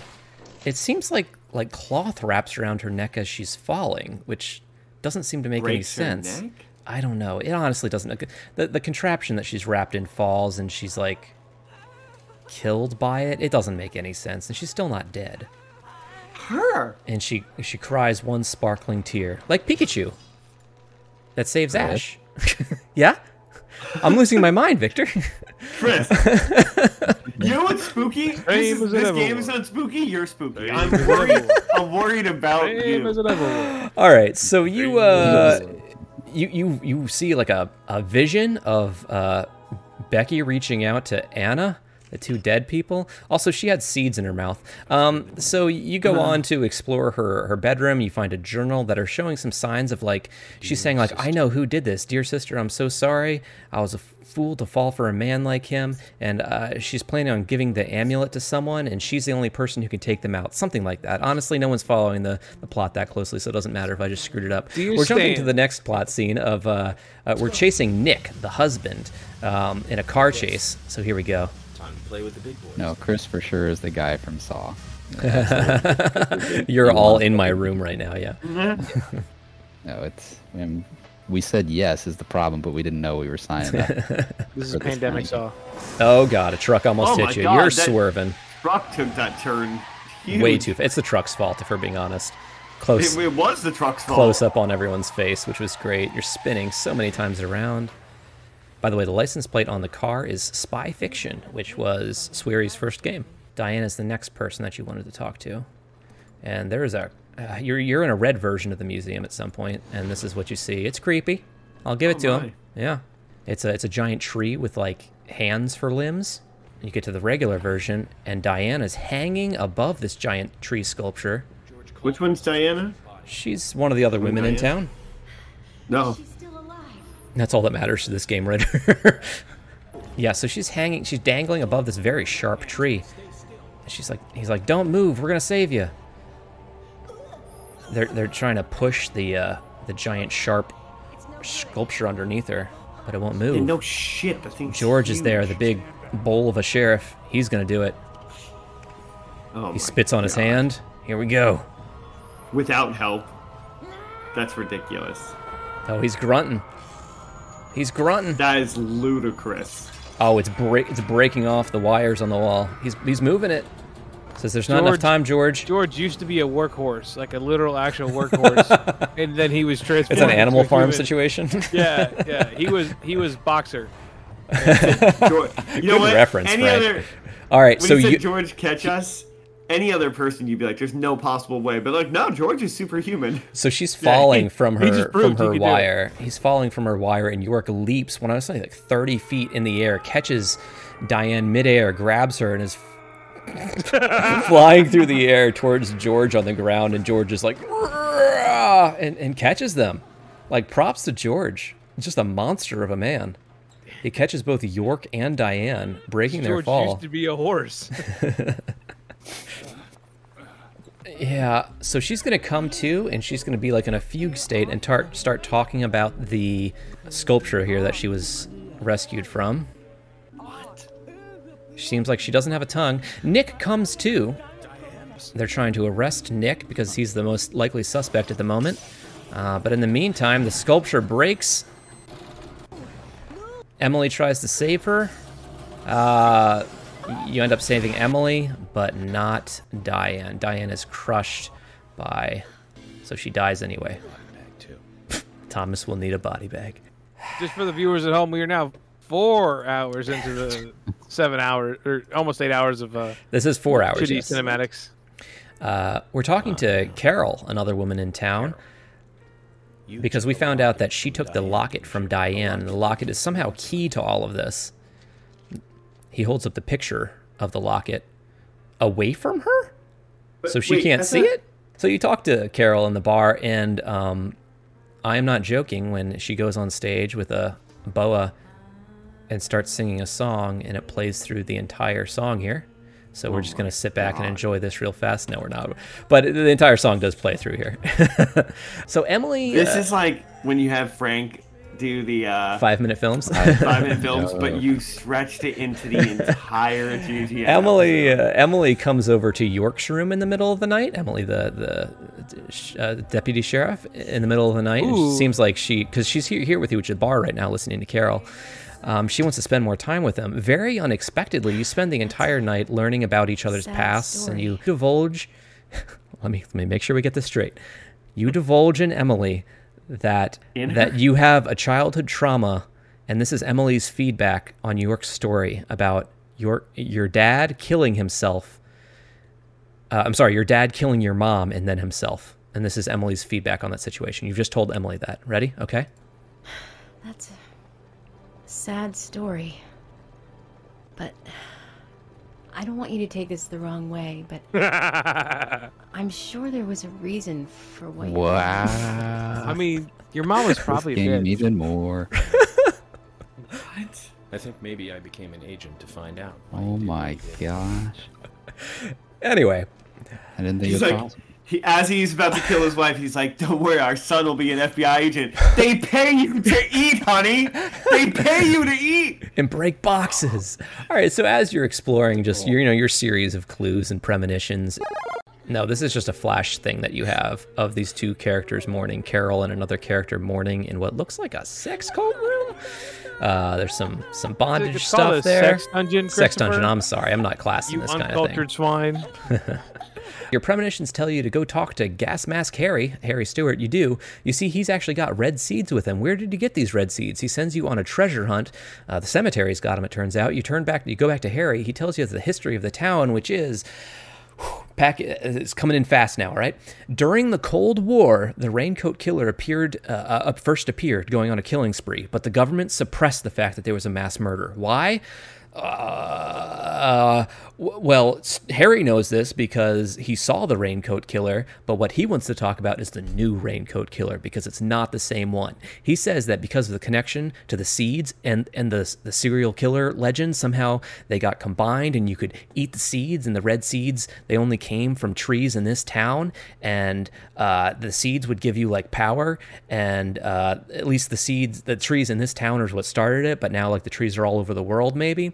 But you can eat the seeds and become immortal. So now you're going to look for the sheriff files on these Cold War era murders, but they're missing. So and, and actually, so is Thomas. Thomas is missing too, the the little goofy sheriff's deputy.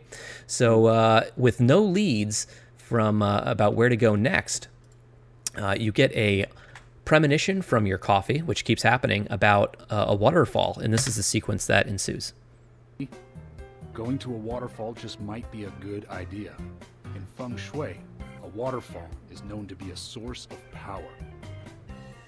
Even if we find nothing there, George strikes me as a guy who knows feng shui. Thanks for the vote of confidence, George. And don't forget to bring a fishing rod. Is this this is a hangout episode of an anime?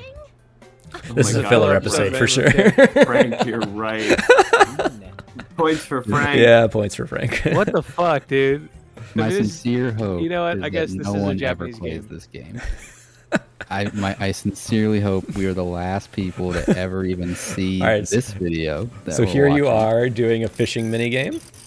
Wait, now he didn't have to buy, did he? He just got that for free. I think he might have had to buy it to actually do it. So what do you know? You fish up Caught something to the case files You're fucking joking. that were missing. I give you the literal definition of Deus ex machina. Uh, for eternal life and eternal power, make four human sacrifices on rainy nights, each after eating the seeds. The sacrifice might must also not speak while they are being killed. What does that all mean? And you're like, well, yeah, what, what does it mean? And do you recognize the handwriting? And he says, yes, it's Thomas's. Da da da da da da da. So Thomas's handwriting talking about being the raincoat killer, apparently. All right, so he's like, I've got to take him back to Harry, and Harry's going to tell me the truth. And Harry starts telling you a story about how when he was young, he, there was something crazy going on in town. He's got some past trauma with his parents, but he, he went to the clock tower and he saw the military there fiddling with a device.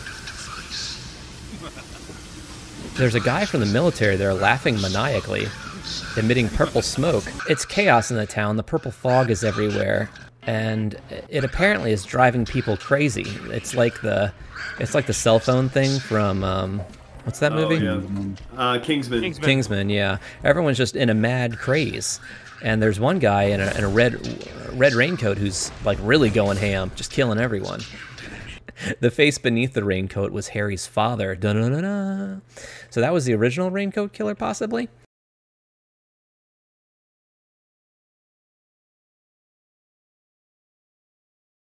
So you recognize the thing that you saw and like a, it wasn't a vision that he saw before. It's just like, ah, here's. He's here's gonna wear it. He's gonna put on the dress. the latex suit. No, he does not put on the latex suit. Emily, I found a clue. but he found the the amulet or the symbol thing that he was talking about before. He's like, we better let poor Nick go because Nick wasn't involved. We know, and he just hits gets hit in the back. And what do we see behind him? Yeah, I told you about that lady. She's got that tree trunk Oh. neck, man. That is man. someone else. That's That- the guy. That's the deputy. That is Thomas in drag. Mm. Thomas Oh in drag, wearing a red dress and a boa, just knocked you out. And we're seeing a little vision here of Diane singing a song on stage, but then it pans over to Thomas dancing to the song. It's very creepy. Okay, so Thomas is a problem now. All right, so up to this point, you could like make an argument that these red red room sequences, the the, the red world sequences, they're kind of like a possession of York. Like you're traversing the world, but you're seeing like these zombies everywhere and everything covered in vines. It's like the upside down, but you'll come out of it at the end of the maze. Like you needed to go through that area anyway. So you could say like these red world visions aren't real or aren't actually happening, and he doesn't seem to make a point to tell anyone else about them. Like, hey, I killed zombies earlier, like because he it seems like he doesn't believe they're actually happening. Um, so York is knocked out, and Emily uh, gets the clue to go to the clock tower um, by following around Willie's dog. And you actually, Tom, you control Emily in this sequence. So you follow Willie all the way to the clock wait, tower. what are my I know points? points, points, points. George, we found out where York is. Um, and she has what you would absolutely expect uh, a character to have for the first time they encounter a zombie, right? A flashlight. well, just hesitancy in shooting it, and then absolute shock uh, that that it doesn't die when you shoot it. And she's super freaked out. So it seems like these these red world sequences are real now. I, I don't know. Um, anyway, she makes her way all the way up to Thomas. Thomas has a gun pointed at Emily. You've got nowhere to run now. Just surrender yourself. Emily, I've been waiting for you. Quite the handsome one, isn't he? Then ensues a boss fight. He's, Emily's trying to make peace, like we can leave together. And he's upset that Emily ever came at all. Let you have him. I'm just glad you know this game doesn't reinforce stereotypes about uh, people who are drag queens and/or transsexuals. Yes, takes a very that- progressive view.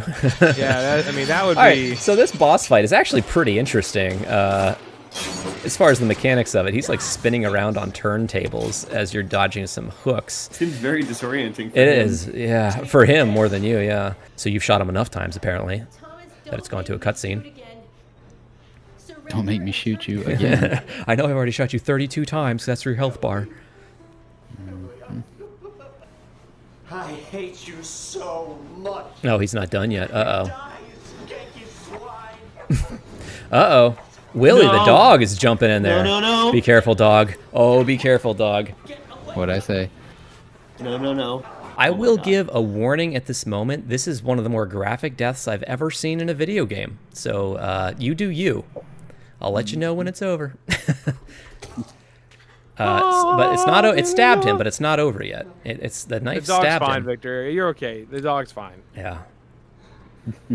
you make eye contact with him, and uh, the gear. It's just like Amazing Spider-Man 2. Oh.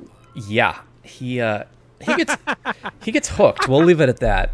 I don't Hooked know why the there's so many of those in the clock tower. Yeah, well, that's how. Uh, how do you think they get all the big gears uh, going up? Um, so we're just gonna watch for one more second here. Kaysen walks in with one of the more bizarre reactions. Wearing a dress, like as if he like. wha- uh, His face is impaled on a hook, and he's wearing a dress, and he's He's able like- to be like, "Is that Thomas?" Yeah, no. Kaysen walks in and says, "Is that Thomas?" Oh, strung up like a turkey. Emily has released York, and you're having a conversation now. Emily, are you out of your mind? Thomas was certainly neck deep in this. Is that a pun on his demise? Also, I'm gonna say they do have a flashlight on the pistol. Just point that out. A lot of games don't do that. I'm- It's true. Yeah, good call. Little detail. Basic facts that for sure you haven't. So he's saying that Thomas had great alibis, though, so he couldn't have committed the murders. I need you to be strong, Emily. He has an idea of who it is. Thomas is not the killer. then there is only one other. I mean, he had alibis. One other- know if they were great alibis. It's the one with free access to department files. It was Does George. have an alibi at the time of the killings. But he, he- doesn't have the scar. He, he that's why he cut up his back. Love G himself. Okay, so we're gonna cut to where He you think scarred up his back George to hide the is. You're trying to follow George. Instead, you find Carol, like one of the seemingly right, other one of the other women in the town. She's standing there and she collapses. You find her in the middle of the museum. Carol. She belongs in a museum. She's in her death throes here. George did this to you. This scene is also a little intense, though not graphic. She's like painting something out with blood. Is it? He, I mean, she's she's like writing a book in her blood on the Yeah. ground here. Wow, the whole Da Vinci like- Code. Must decide it. George loves, Carol? and then she seemingly is able to like snap out of it and say you, and What? she shoves a bunch of red seeds in Emily's mouth. Oh my god. Yeah, it's it's weird, and then uh, she vomits a bunch of stuff, and then Emily uh, passes out, and you're like, Kaysen, quick, get Emily to the, to the hospital. She needs uh, the stomach pumping. Um, and she's like, you, Kaysen's like, you should come too. Kaysen Forrest, the the sap, sapling dealer. um, he's like, no, oh, I've he's got totally not a part of it. I've got to take care no of idea. George. So you go to the sheriff's office. There's there's the red coat rain killer summoning you in. Red World. The music comes in. You're lighting up a cigarette. It's like seeming like you're avenging like all these murders, right? So, Zach, I'm thinking of asking Emily out for dinner once this is all over. Nothing too This guy's so fucking mentally ill. I can relax. you know what? Makes That is an understatement. All right, so you make your way through the sheriff's office and you find George, and this is George's reveal. I'm Still you. smoking. From the future. Take off the raincoat, and here he is in his like I don't want a sex jacket. It's a, it's a, it's a picture you've seen before. Is exposes his But I thought his back with all the scars. we scars. saw his back. But it, there were so many scars that hid the fact that one of the scars was like a pronounced tree. I don't know why. Don't ask questions, Tom. Shut it, York. Shut it, York. He's gonna power up. He's interested in becoming divine. He's talking about the feeling of Talking power. about hunting. Uh huh. Anyway, he has seeds. The power of acacia seeds. He's gonna pour all these red seeds in his mouth real quick. Uh, yep, he's dumping them into his Way mouth. too many to eat. Yeah, it's it's unreasonable. You wouldn't eat that many pumpkin seeds. Also Uh, missing well, his worry. mouth quite a bit. Ninety percent of them aren't making it in. Okay, and he is going full Hulk here. oh my What god. the fuck? He's actually his body is transforming somewhat, and he's getting bigger. But you've got a gun, so You Yeah. dumbass. I have a gun. y- you beat that phase of him, and he goes into unlimited power mode. And believe it or not, he gets even more transformed and Oh, turns wow. into like what I can only describe as uh, Blanka from Street Fighter with white hair. Oh my god, that is Blanka. With an imagination like that, you belong in the zoo. Hollywood Zoo. An imagination. You know, the Hollywood Zoo was founded in. You beat George, and uh, he's like, "How can this be? I'm divine." Here we go. Here's the liner. You're a first degree murderer. And I'm a federal agent. Oh, I just. No, that was the line. That was the catch line. You guys didn't like it. that's the line. Pretty straightforward. You're a murderer. I'm an FBI agent. and then you just sort of collapse, and you go through this dream sequence where this little kid talks to all these people. Oh, and you plays another. But you're talking to all the dead people uh, who just mostly laugh at you and talk about how everything's going to be okay, even even to Thomas and your father who has a shaded face and your mother who has a shaded face. You wake up in a hospital. uh, You talk to Usha.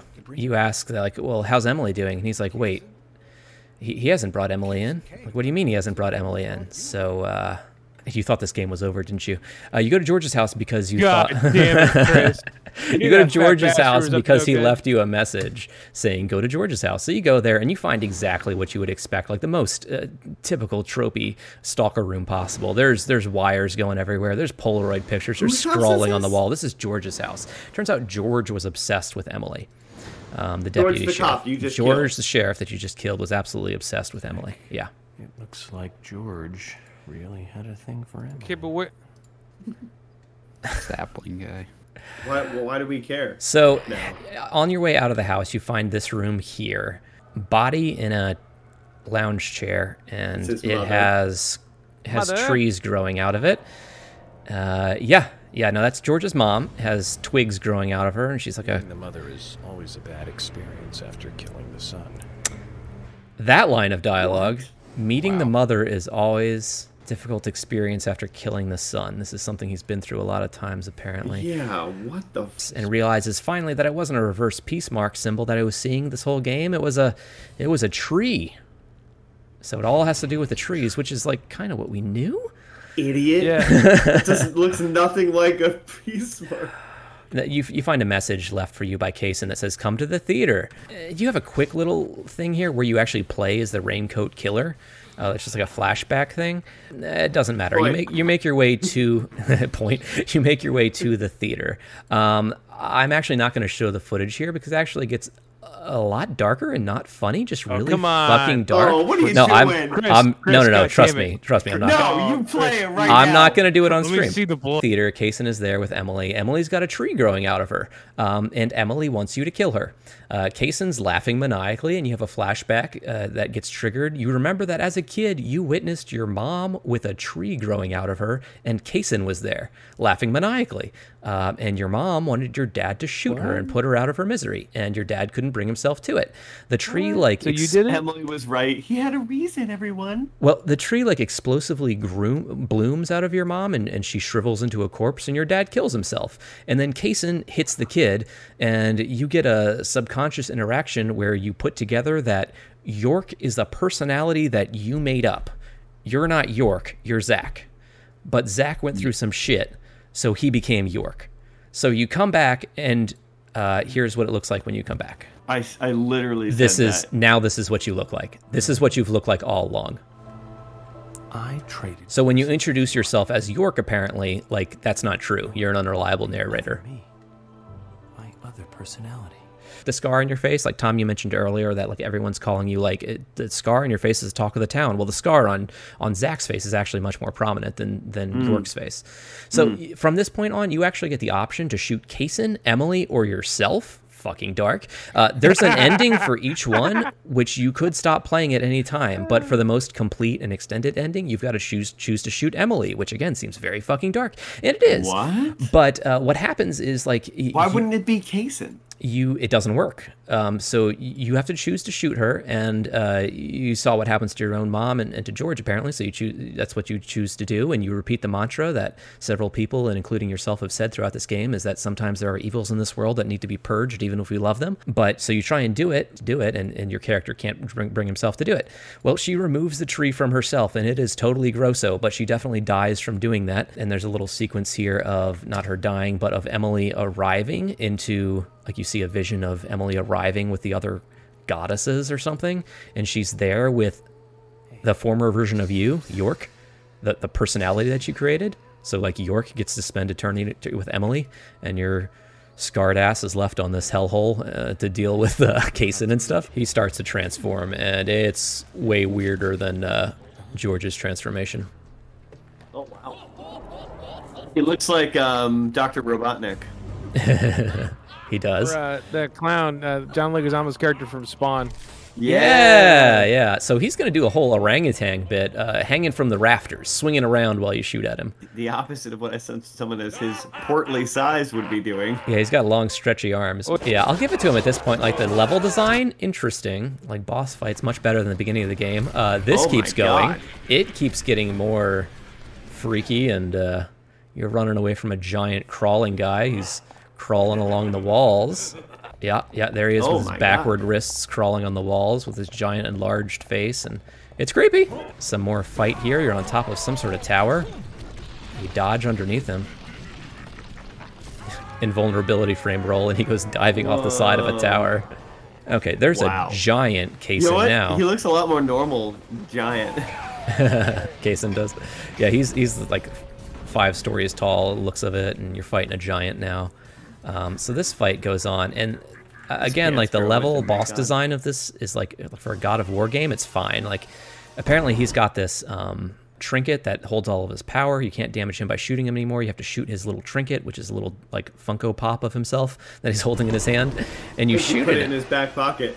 Well, funny you say that, Tom. You shoot it enough, and he turns around and he stuffs it in his pocket.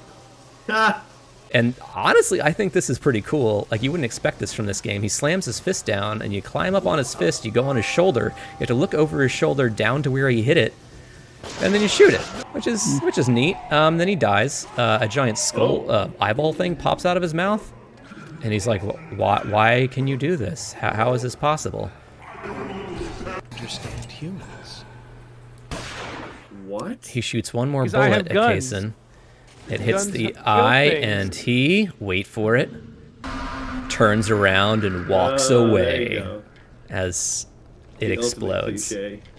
You have what feels like an inappropriate conversation with dead Emily about how you hope she's happy with York. Harry reveals that his last name is actually Woodman. Yeah. It was George's dad, George the sheriff. Harry's father was the original raincoat killer, and the grandson, George, was the new raincoat killer, seemingly. Anyway, on your way out of town, you see a vision of Emily dressed in uh, a red dress in the forest. You go to see her, and everyone's there, including the twin kids who, like, never died. They're alive anyway. And they can all see the goddesses of the forest. So they're happily ever after, along with York. And York's like, You got more life to live. Uh, one more In final your thi- mind. In your mind because he never really existed. One more final thing on the plot. So I mentioned earlier how there was an old man narrating the story to a little girl. Haven't seen that in a while. This like framing that's like the the bookends, the the Princess Diaries kind of framing that's Uh-huh. done on this story. Um, that's actually Princess something. Bride. Princess Bride. I'm sorry, not Princess Diaries. Different movie, still good, but Princess Bride. that framing was actually added in the director's cut version of this. So the director's Why? cut. What did that add? story What, that was that the part where was like, you know what? It didn't feel like this really got tied together. It absolutely Let's complicates a- the original, and it's a lot on your first playthrough. So, the bookend that you do get though is that it's an elderly Zach talking to his granddaughter. So Zach did like go on to live a happy life with a wife and sprawling family in the end of the game, but elderly Zach at the end enters like a parallel plane of existence, like the White Room kind of thing, where he's greeted by all the inhabitants, and York reassures him that there's he was there every step of the way and tells him about a new case involving an illness in New Orleans uh, which I don't understand how he could go on because he's such an old man, but it actually references the sequel to this game, which came out on the Switch just like two years ago. There's a Deadly What? Premonition 2. Uh, My gosh. Yeah. So, uh, anyway, there is one final clip of him leaving um, Greenvale. Here you go. He, here's him like walking out of Greenvale. He doesn't have a car for some reason, so he smokes one last cigarette and he walks away. But what's the last frame of this game? It's Willie the dog. In his mouth is that Funko Pop figure of Kaysen. Oh no, maybe. exactly. So apparently Swery has said in like some of his notes or in questions elsewhere that Willie the Dalmatian dog is actually an entity from the Red World all along and he was Kaysen's handler. So Wilsey the Dal- Willie the Dalmatian dog is actually the the main bad guy antagonist in this game. I don't fucking know. I was kind of right about the dog. anyway, so wow. That's the plot to, to Deadly Premonition, guys. I need a, a minute. Uh, a couple more retrospective notes on this game. It was released on the PlayStation 3 with the PS3 Move controllers. You remember that? That would have been Can you fun. imagine if you did this first, like the first podcast? You're like, man, it'll be fun. And do like garbage games. Like we- we'd be on the first time and just be like, I don't know, man. Never again. there were a lot of tropes um, listed on tvtropes.com from this game. I'll mention a couple of my favorite ones real quick. It, it just goes into showing of like the level of planning that this game had, whether it came out good or not. Um, the name of the characters in this game represent every letter of the alphabet, starting with Anna. And she causes the arrival of Y and Z, which is York and Zach, and everyone in between is a suspect. Q, roll your eyes. Uh, this is very apparent when the credits list for this game. Uh, also, all the core characters are between letter A and H, with one exception, Fiona. And the Ingram family, which is Isaac, Isaiah, Isaac and Isaiah are the only ones to share a letter of the alphabet, but they're twins. Um, but the rest of the members of the family are Jim, Keith, and Lily. So they're all grouped together in a part of the alphabet. all characters between letter A and G, with the except that exception of Fiona, die. Thomas is the only outlier who dies. so, a couple I'm more pretty tropes. sure. Yeah.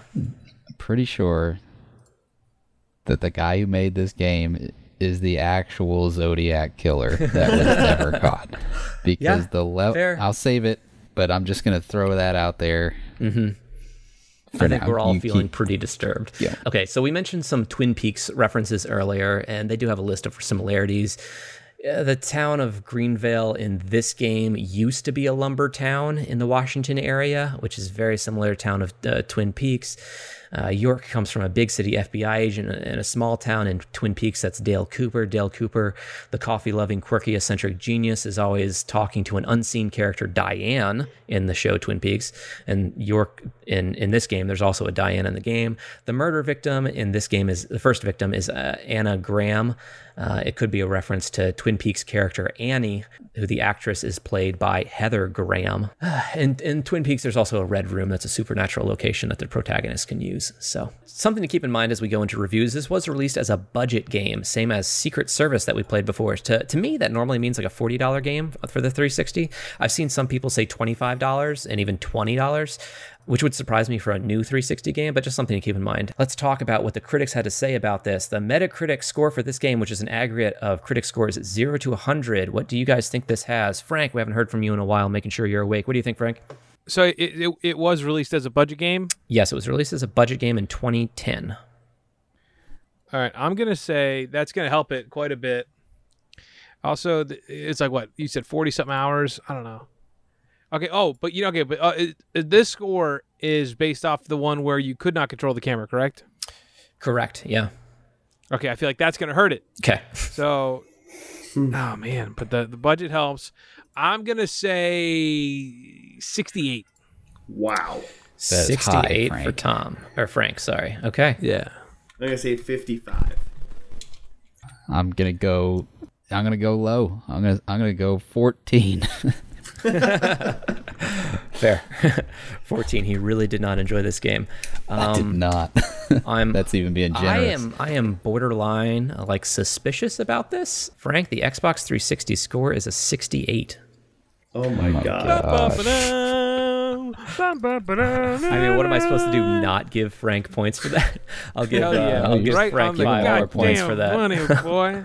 Um, Right you're still money. below my 86 points for the record. Hey, you know, it Uh, for the PC, it received a 59, a 70 on Switch, which this game was released on the Switch as well, and a 70 for the PS3. So all in the same ballpark, though. This game holds the title for the most critically polarizing survival horror game, which is definitely a made-up title by Guinness. But uh, they, you know, that's what Guinness does. They you, you want to draw someone to a weird occurrence, you, you make up a title for it. So yeah, uh, th- this game's ratings is split between some twos and some some higher scores. I'm gonna start this off by sending this to. There is absolutely nothing in this industry that can Little compare faster though, old how Zach. weird and wonderful the whole experience is. Judged as a piece of entertainment, a game that consistently surprises and amazes and leaves jaws hanging. I have no choice but to say, Deadly Premonition goes above and beyond.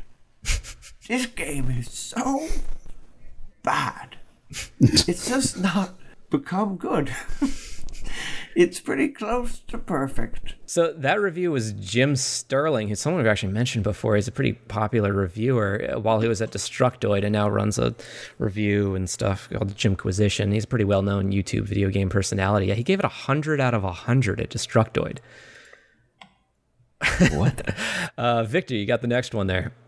Spazio Games, who gave it an 84 out of 100. This means it's good, right? These are good Yeah. scores? Yeah, these are good Not scores. reading this wrong? Okay. Forget the Dreamcast era graphics and some clumsy mechanics, if you can, and lose yourself in this sick and perverse thriller. You will never forget it.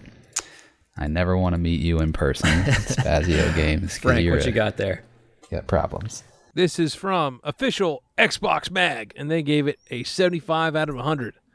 Its production values are unquestionably budget, but the game's ambition level of corny self awareness makes it a stupid, affordable, must have cult title for the adventurous set. Yeah, and finally, IGN gave it a 20 out of 100, saying, awful in nearly every way. This Twin Peaks meets Resident Evil with a dash of Grand Theft Auto formula sounds pretty great, but it was well beyond the capabilities of this development team. Terrible controls, terrible pacing, terrible sound effects, terrible visuals.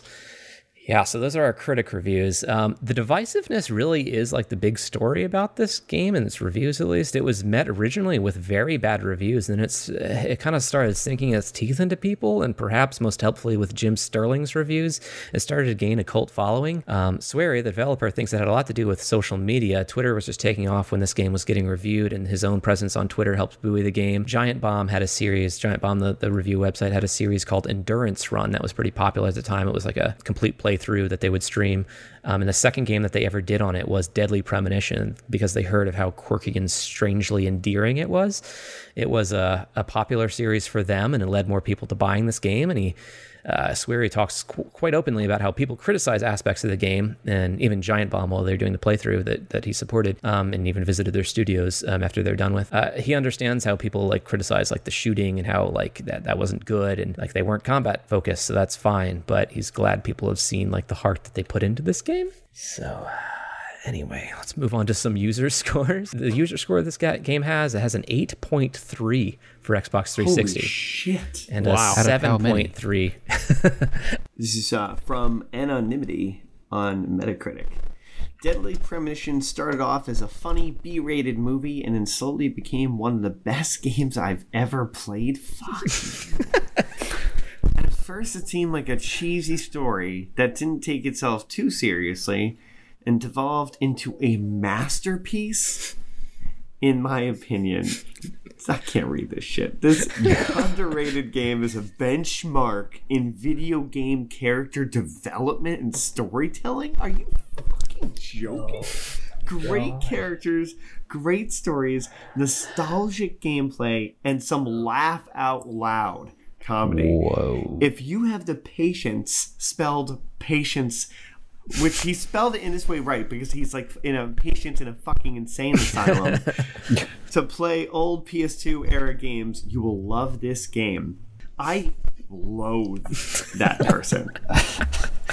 Uh, Victor, what you got there? From Robin K on Metacritic, a 10. So terrible, it's amazing. It's like Shenmue.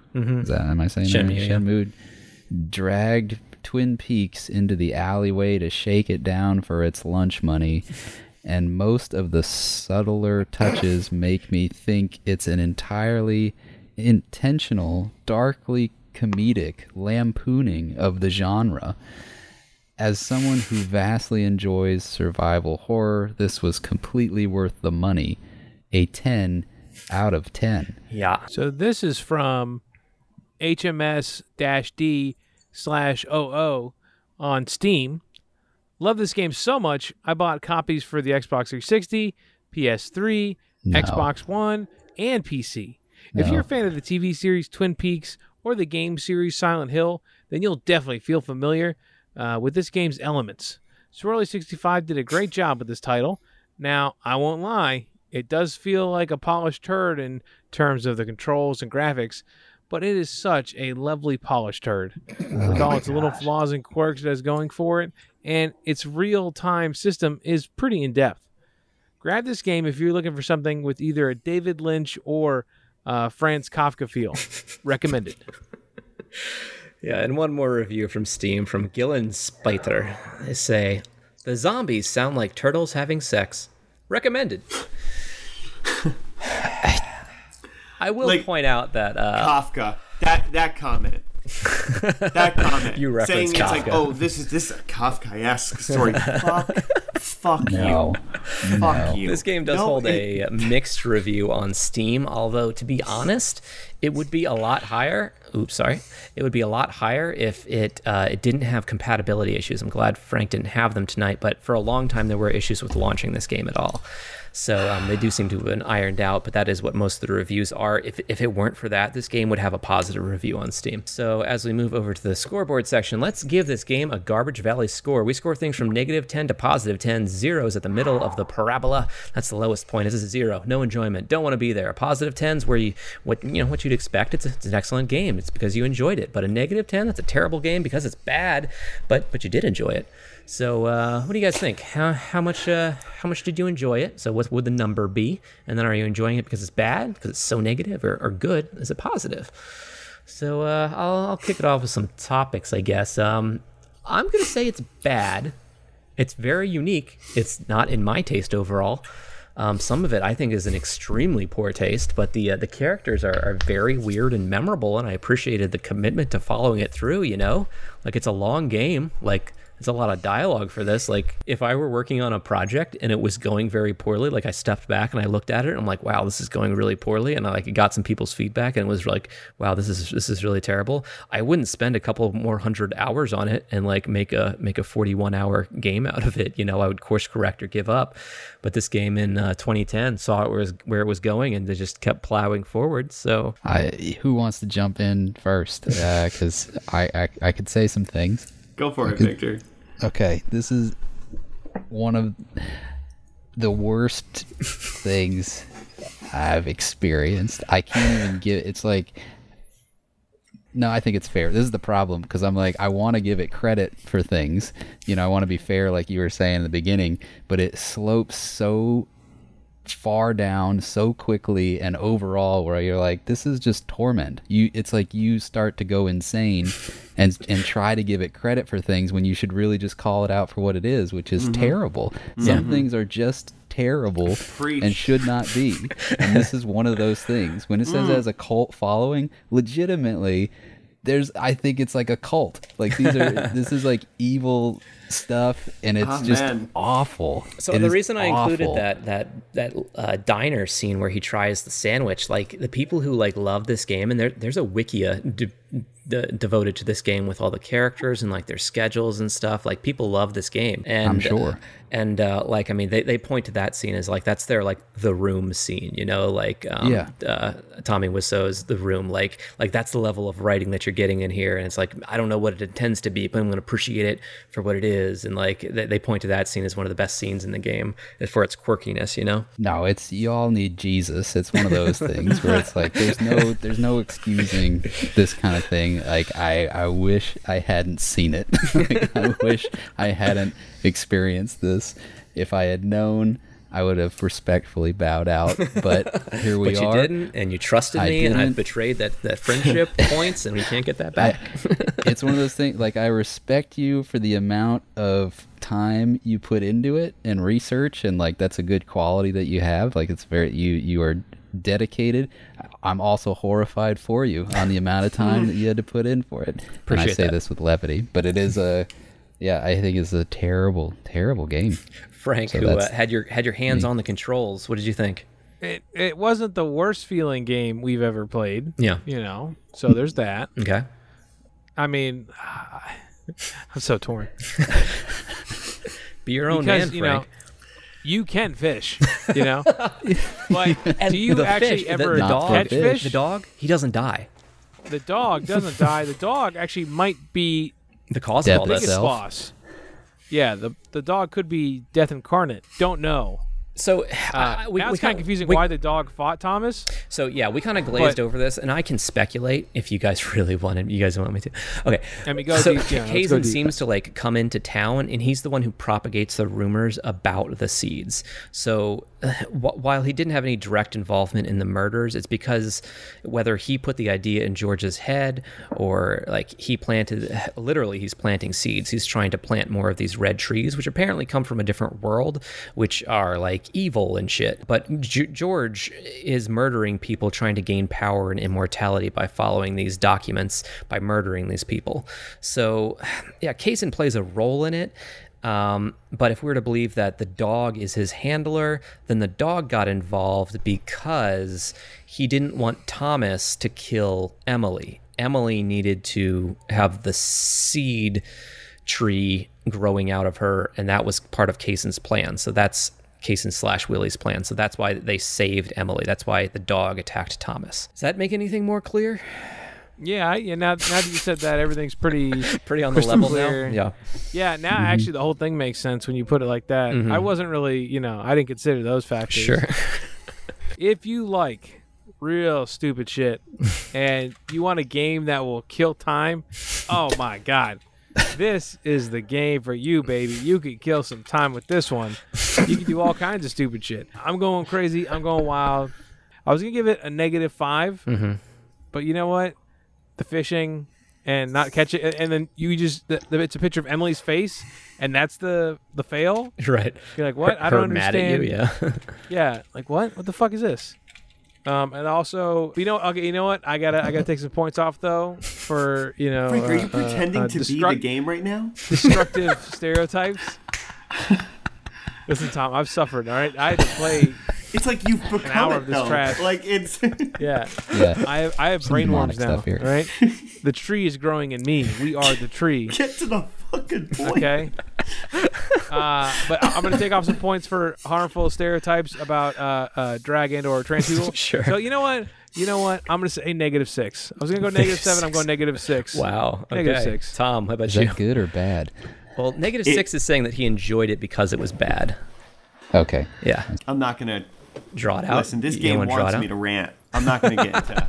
I'm not gonna get into a long meandering rant. I agree with Victor, 100 percent. Okay. Uh, and and I I think I, I just hate the idea of like looking for the gems, the secret gem. I think that's all What did they bullshit. mean? Like Yeah. Yeah. like uh, for for me, uh, and I really it's gonna sound like I'm trying to be funny. The the dialogue in this game feels punitive. like you're you go into a room to like do whatever the plot is you know why you're there and you get sidetracked about the most like in real life in real life if you and I were working and we were to be like like hey man let's uh you know let's get this done. Let's start working. And I started bullshitting to the degree that they bullshit you would call me out. You'd call me out right off the bat. You'd be like hey it's, seriously though? Like we got fucking This is a to do." murder case, and the murderer's Yeah. on the loose. And it happens to a, to a degree and like with whistling soundtrack in the background. yeah, and like, uh, right, and but and here's here's what I would say. If you could point to every single one of those dialogue moments and somehow legitimately, not bullshit, legitimately be like, here is what their the deeper meaning is there. This is what they're getting at, and it was like fucking legit, and I'm just too fucking stupid, and it just right over my head. Then you know what? Bravo, bravo. you know, but Yeah. I, I don't, I don't think so. I don't think, I don't think these incredibly mundane conversations had a level of depth that just shot over all of our heads. It's a fucking zero. I hate this game, and I hate the people that love this game. if I could give it a worse score than zero, I would give it a worse score. Amen. Some unknown Amen. integer somewhere below zero. Amen. 100%. wow. That's why I, I that's why I mentioned the Zodiac thing though, because it's like the level of detail that went into this, but it's Yeah. like psychotic detail. Yeah, so, it's stuff like- where it's like this is crazy. like Tom was saying, like like there apparently is Tom was saying about the developer, like there's a level of care that has been taken kind of. Let me put a pin in that. There's a level of care that's been taken with the plot that seems like there's been a ton of foreshadowing throughout the entire plot. Like looking back at some of these things, watching the cutscenes again with you guys, like, well, yeah, obviously. I mean, the guy had FK in his coffee mug at the beginning, and you met a guy named Forrest Kaysen. Uh, so I mean, Mhm. it, it, it told told you who was responsible for it, and there's there's tons of other like little signs about who's responsible for what and and why this person was there. There was a scene where like two people in red dresses were comforting each other, and one of them was Thomas in the red dress, and it didn't show his face. He was in drag in that scene. So it's like I mean, like looking back at the plot, it's like oh yeah, okay, I guess like the plot that he made all came together, but also taking the pin out like some of the things that happen in the end like don't make any fucking sense with how people were acting at the beginning of it. It's almost like they wrote the plot and then like needed a twist. So like well i guess this character could have been this. So like completely right the the motivations of the character. That don't make a whole lot of sense of why they would have behaved a certain way. Okay with with all that being said for me, someone who looks for bad games, and this this is a this is one with the most divisive score, and there's people that follow this game with a cult like following and who loved the second version of the game too, even though it was uh, just chock full of flaws, also, and also very quirky, I guess. I think there's enough weird stuff about this game that I could enjoy it and. I didn't have to play a lot of it. I, I didn't watch too much more of the cutscenes than you guys, so I didn't have to suffer that much. But yeah, for someone like me hunting for these bad games, like I've got to appreciate it a little bit more. I guess I'm I'm a masochist in this case. I'm, I'm yeah. So I, I'll I'll go a little bit higher, not as high as Frank. Frank, I, you all right, Frank, Frank? doesn't understand the score system. He never I'll, has. I'll go. I'll, uh, I'll go negative three. Uh, yeah, so I'll, I'll go negative three. So there, yeah, there it is. So uh, our Hey. scores are negative six for Frank, zero for Tom and Victor, and negative three for me. What you got? Real fast. Um, do, it, do the zombies? Is there an explanation to the zombies? Are there zombies, or is that in your head? Because Emily fights the zombies too, right? So like, are there zombies? Anyway, we've got to give this prize out to someone. real quick, real quick. So it is not uh, known, Tom. It is not known. so, despite the fact that, in conclusion, I have 86 points on the board, uh, I will be generous and give it to the, the next runner-up, the person who who was able to persevere and, and play our hero York slash Zach tonight. Frank with 18 points on the board. Congratulations. You now you now own a double input cigarette um, Although- device. Twist. There you go. If Yeah. you don't remember, we each wagered an obscene amount of points at the beginning of the it game. was it was an obscene amount of points that that uh, that you wagered the points that you had at the time. At least that's how I construed it. I wagered 0.5, but Victor wagered all of Frank's points at the And time. No, wait. The points No, you had he- at he the wagered all time of your still points, wouldn't have made a difference. I looked at the and then scores. I wagered all of Victor's points. Frank has a commanding lead, and he enjoyed this game, so I want to give him something he can remember this game by. I'm kidding. Please I'm let not- him have it. I'm not I don't to want steal that it. token. Why? I'm just kidding. That's a, there's something evil in that token. I don't want that in my house. Oh yeah, no, I There's- don't. I don't. sometimes want, we I have to purge to. evil things from this world, and uh, this this Oh, token don't you is that thing. Even That's if the we perfect love them. sign off. Even if and I we hate love you them. for it. And I love you, but I hate you for that sign off. That's a good sign off. It's a good sign off. Uh, speaking of which, um, honestly, I I'm no okay. So here's the thing. I'm gonna pause the video for a second here. So I, I may do the sign off for the video here. I was actually gonna record something a little bit separate, um, but since you guys hate this game so much and feel like piling on, I I will be welcome to your your own points in this as well. I I was all on board doing this game and had gotten so deep with doing like the research for this game, I wasn't going to stop doing it. And then something happened in this game, a, a thing that they chose to include that if I were to address it outright, I feel like would change the tone of the podcast so much that I was uncomfortable with it. So I was just going to add an addendum to the end of it. They did something that I think is like beyond fucked up and incomprehensible to me. The scene that I didn't show you with Emily, um, she's on stage in the theater, and um, you walk in there, and Kaysen's delivering a line of dialogue that seems pretty awkward. That like he's a monster, but he says something about licking, and then he says no. He he says that George was right. You can get power from these seeds, but it's all about the technique of introducing the seeds. And then it's revealed that she is she has her top on that's open and she's in her underwear and the tree is coming out of her womb apparently. So it's very much implied rape at that point and what you walk in on is the aftermath of right after what would be a rape sequence. And this is like going back and forth from like these wacky jazz horns playing.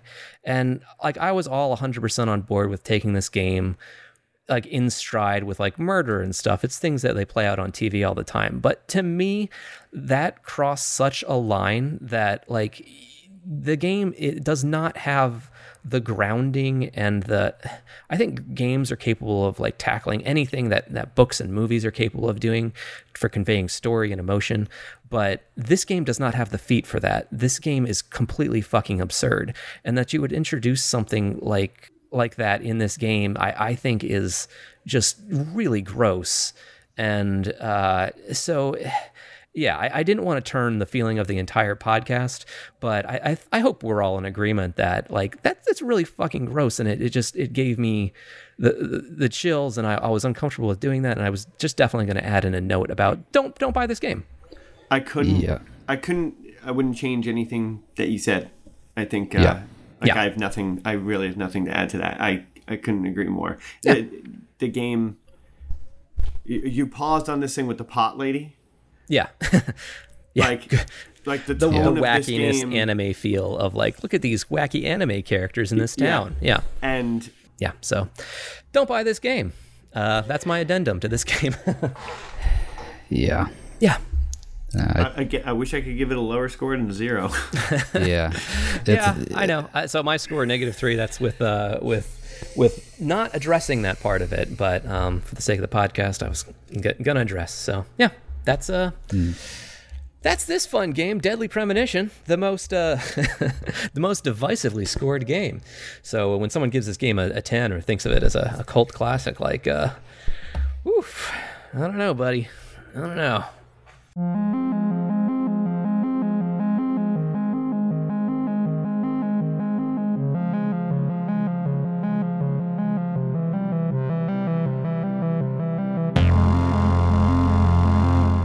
Clips in this podcast were used in compliance with the U.S. copyright fair use exemption for criticism and commentary. Garbage Game Night makes no claims to ownership over any games played and has no affiliation with any developer or publishing company. For additional references on cited articles and quotes, check our episode related blog at garbagegamenight.com. Or if you have a comment about the game we reviewed or have a suggestion, drop us a line.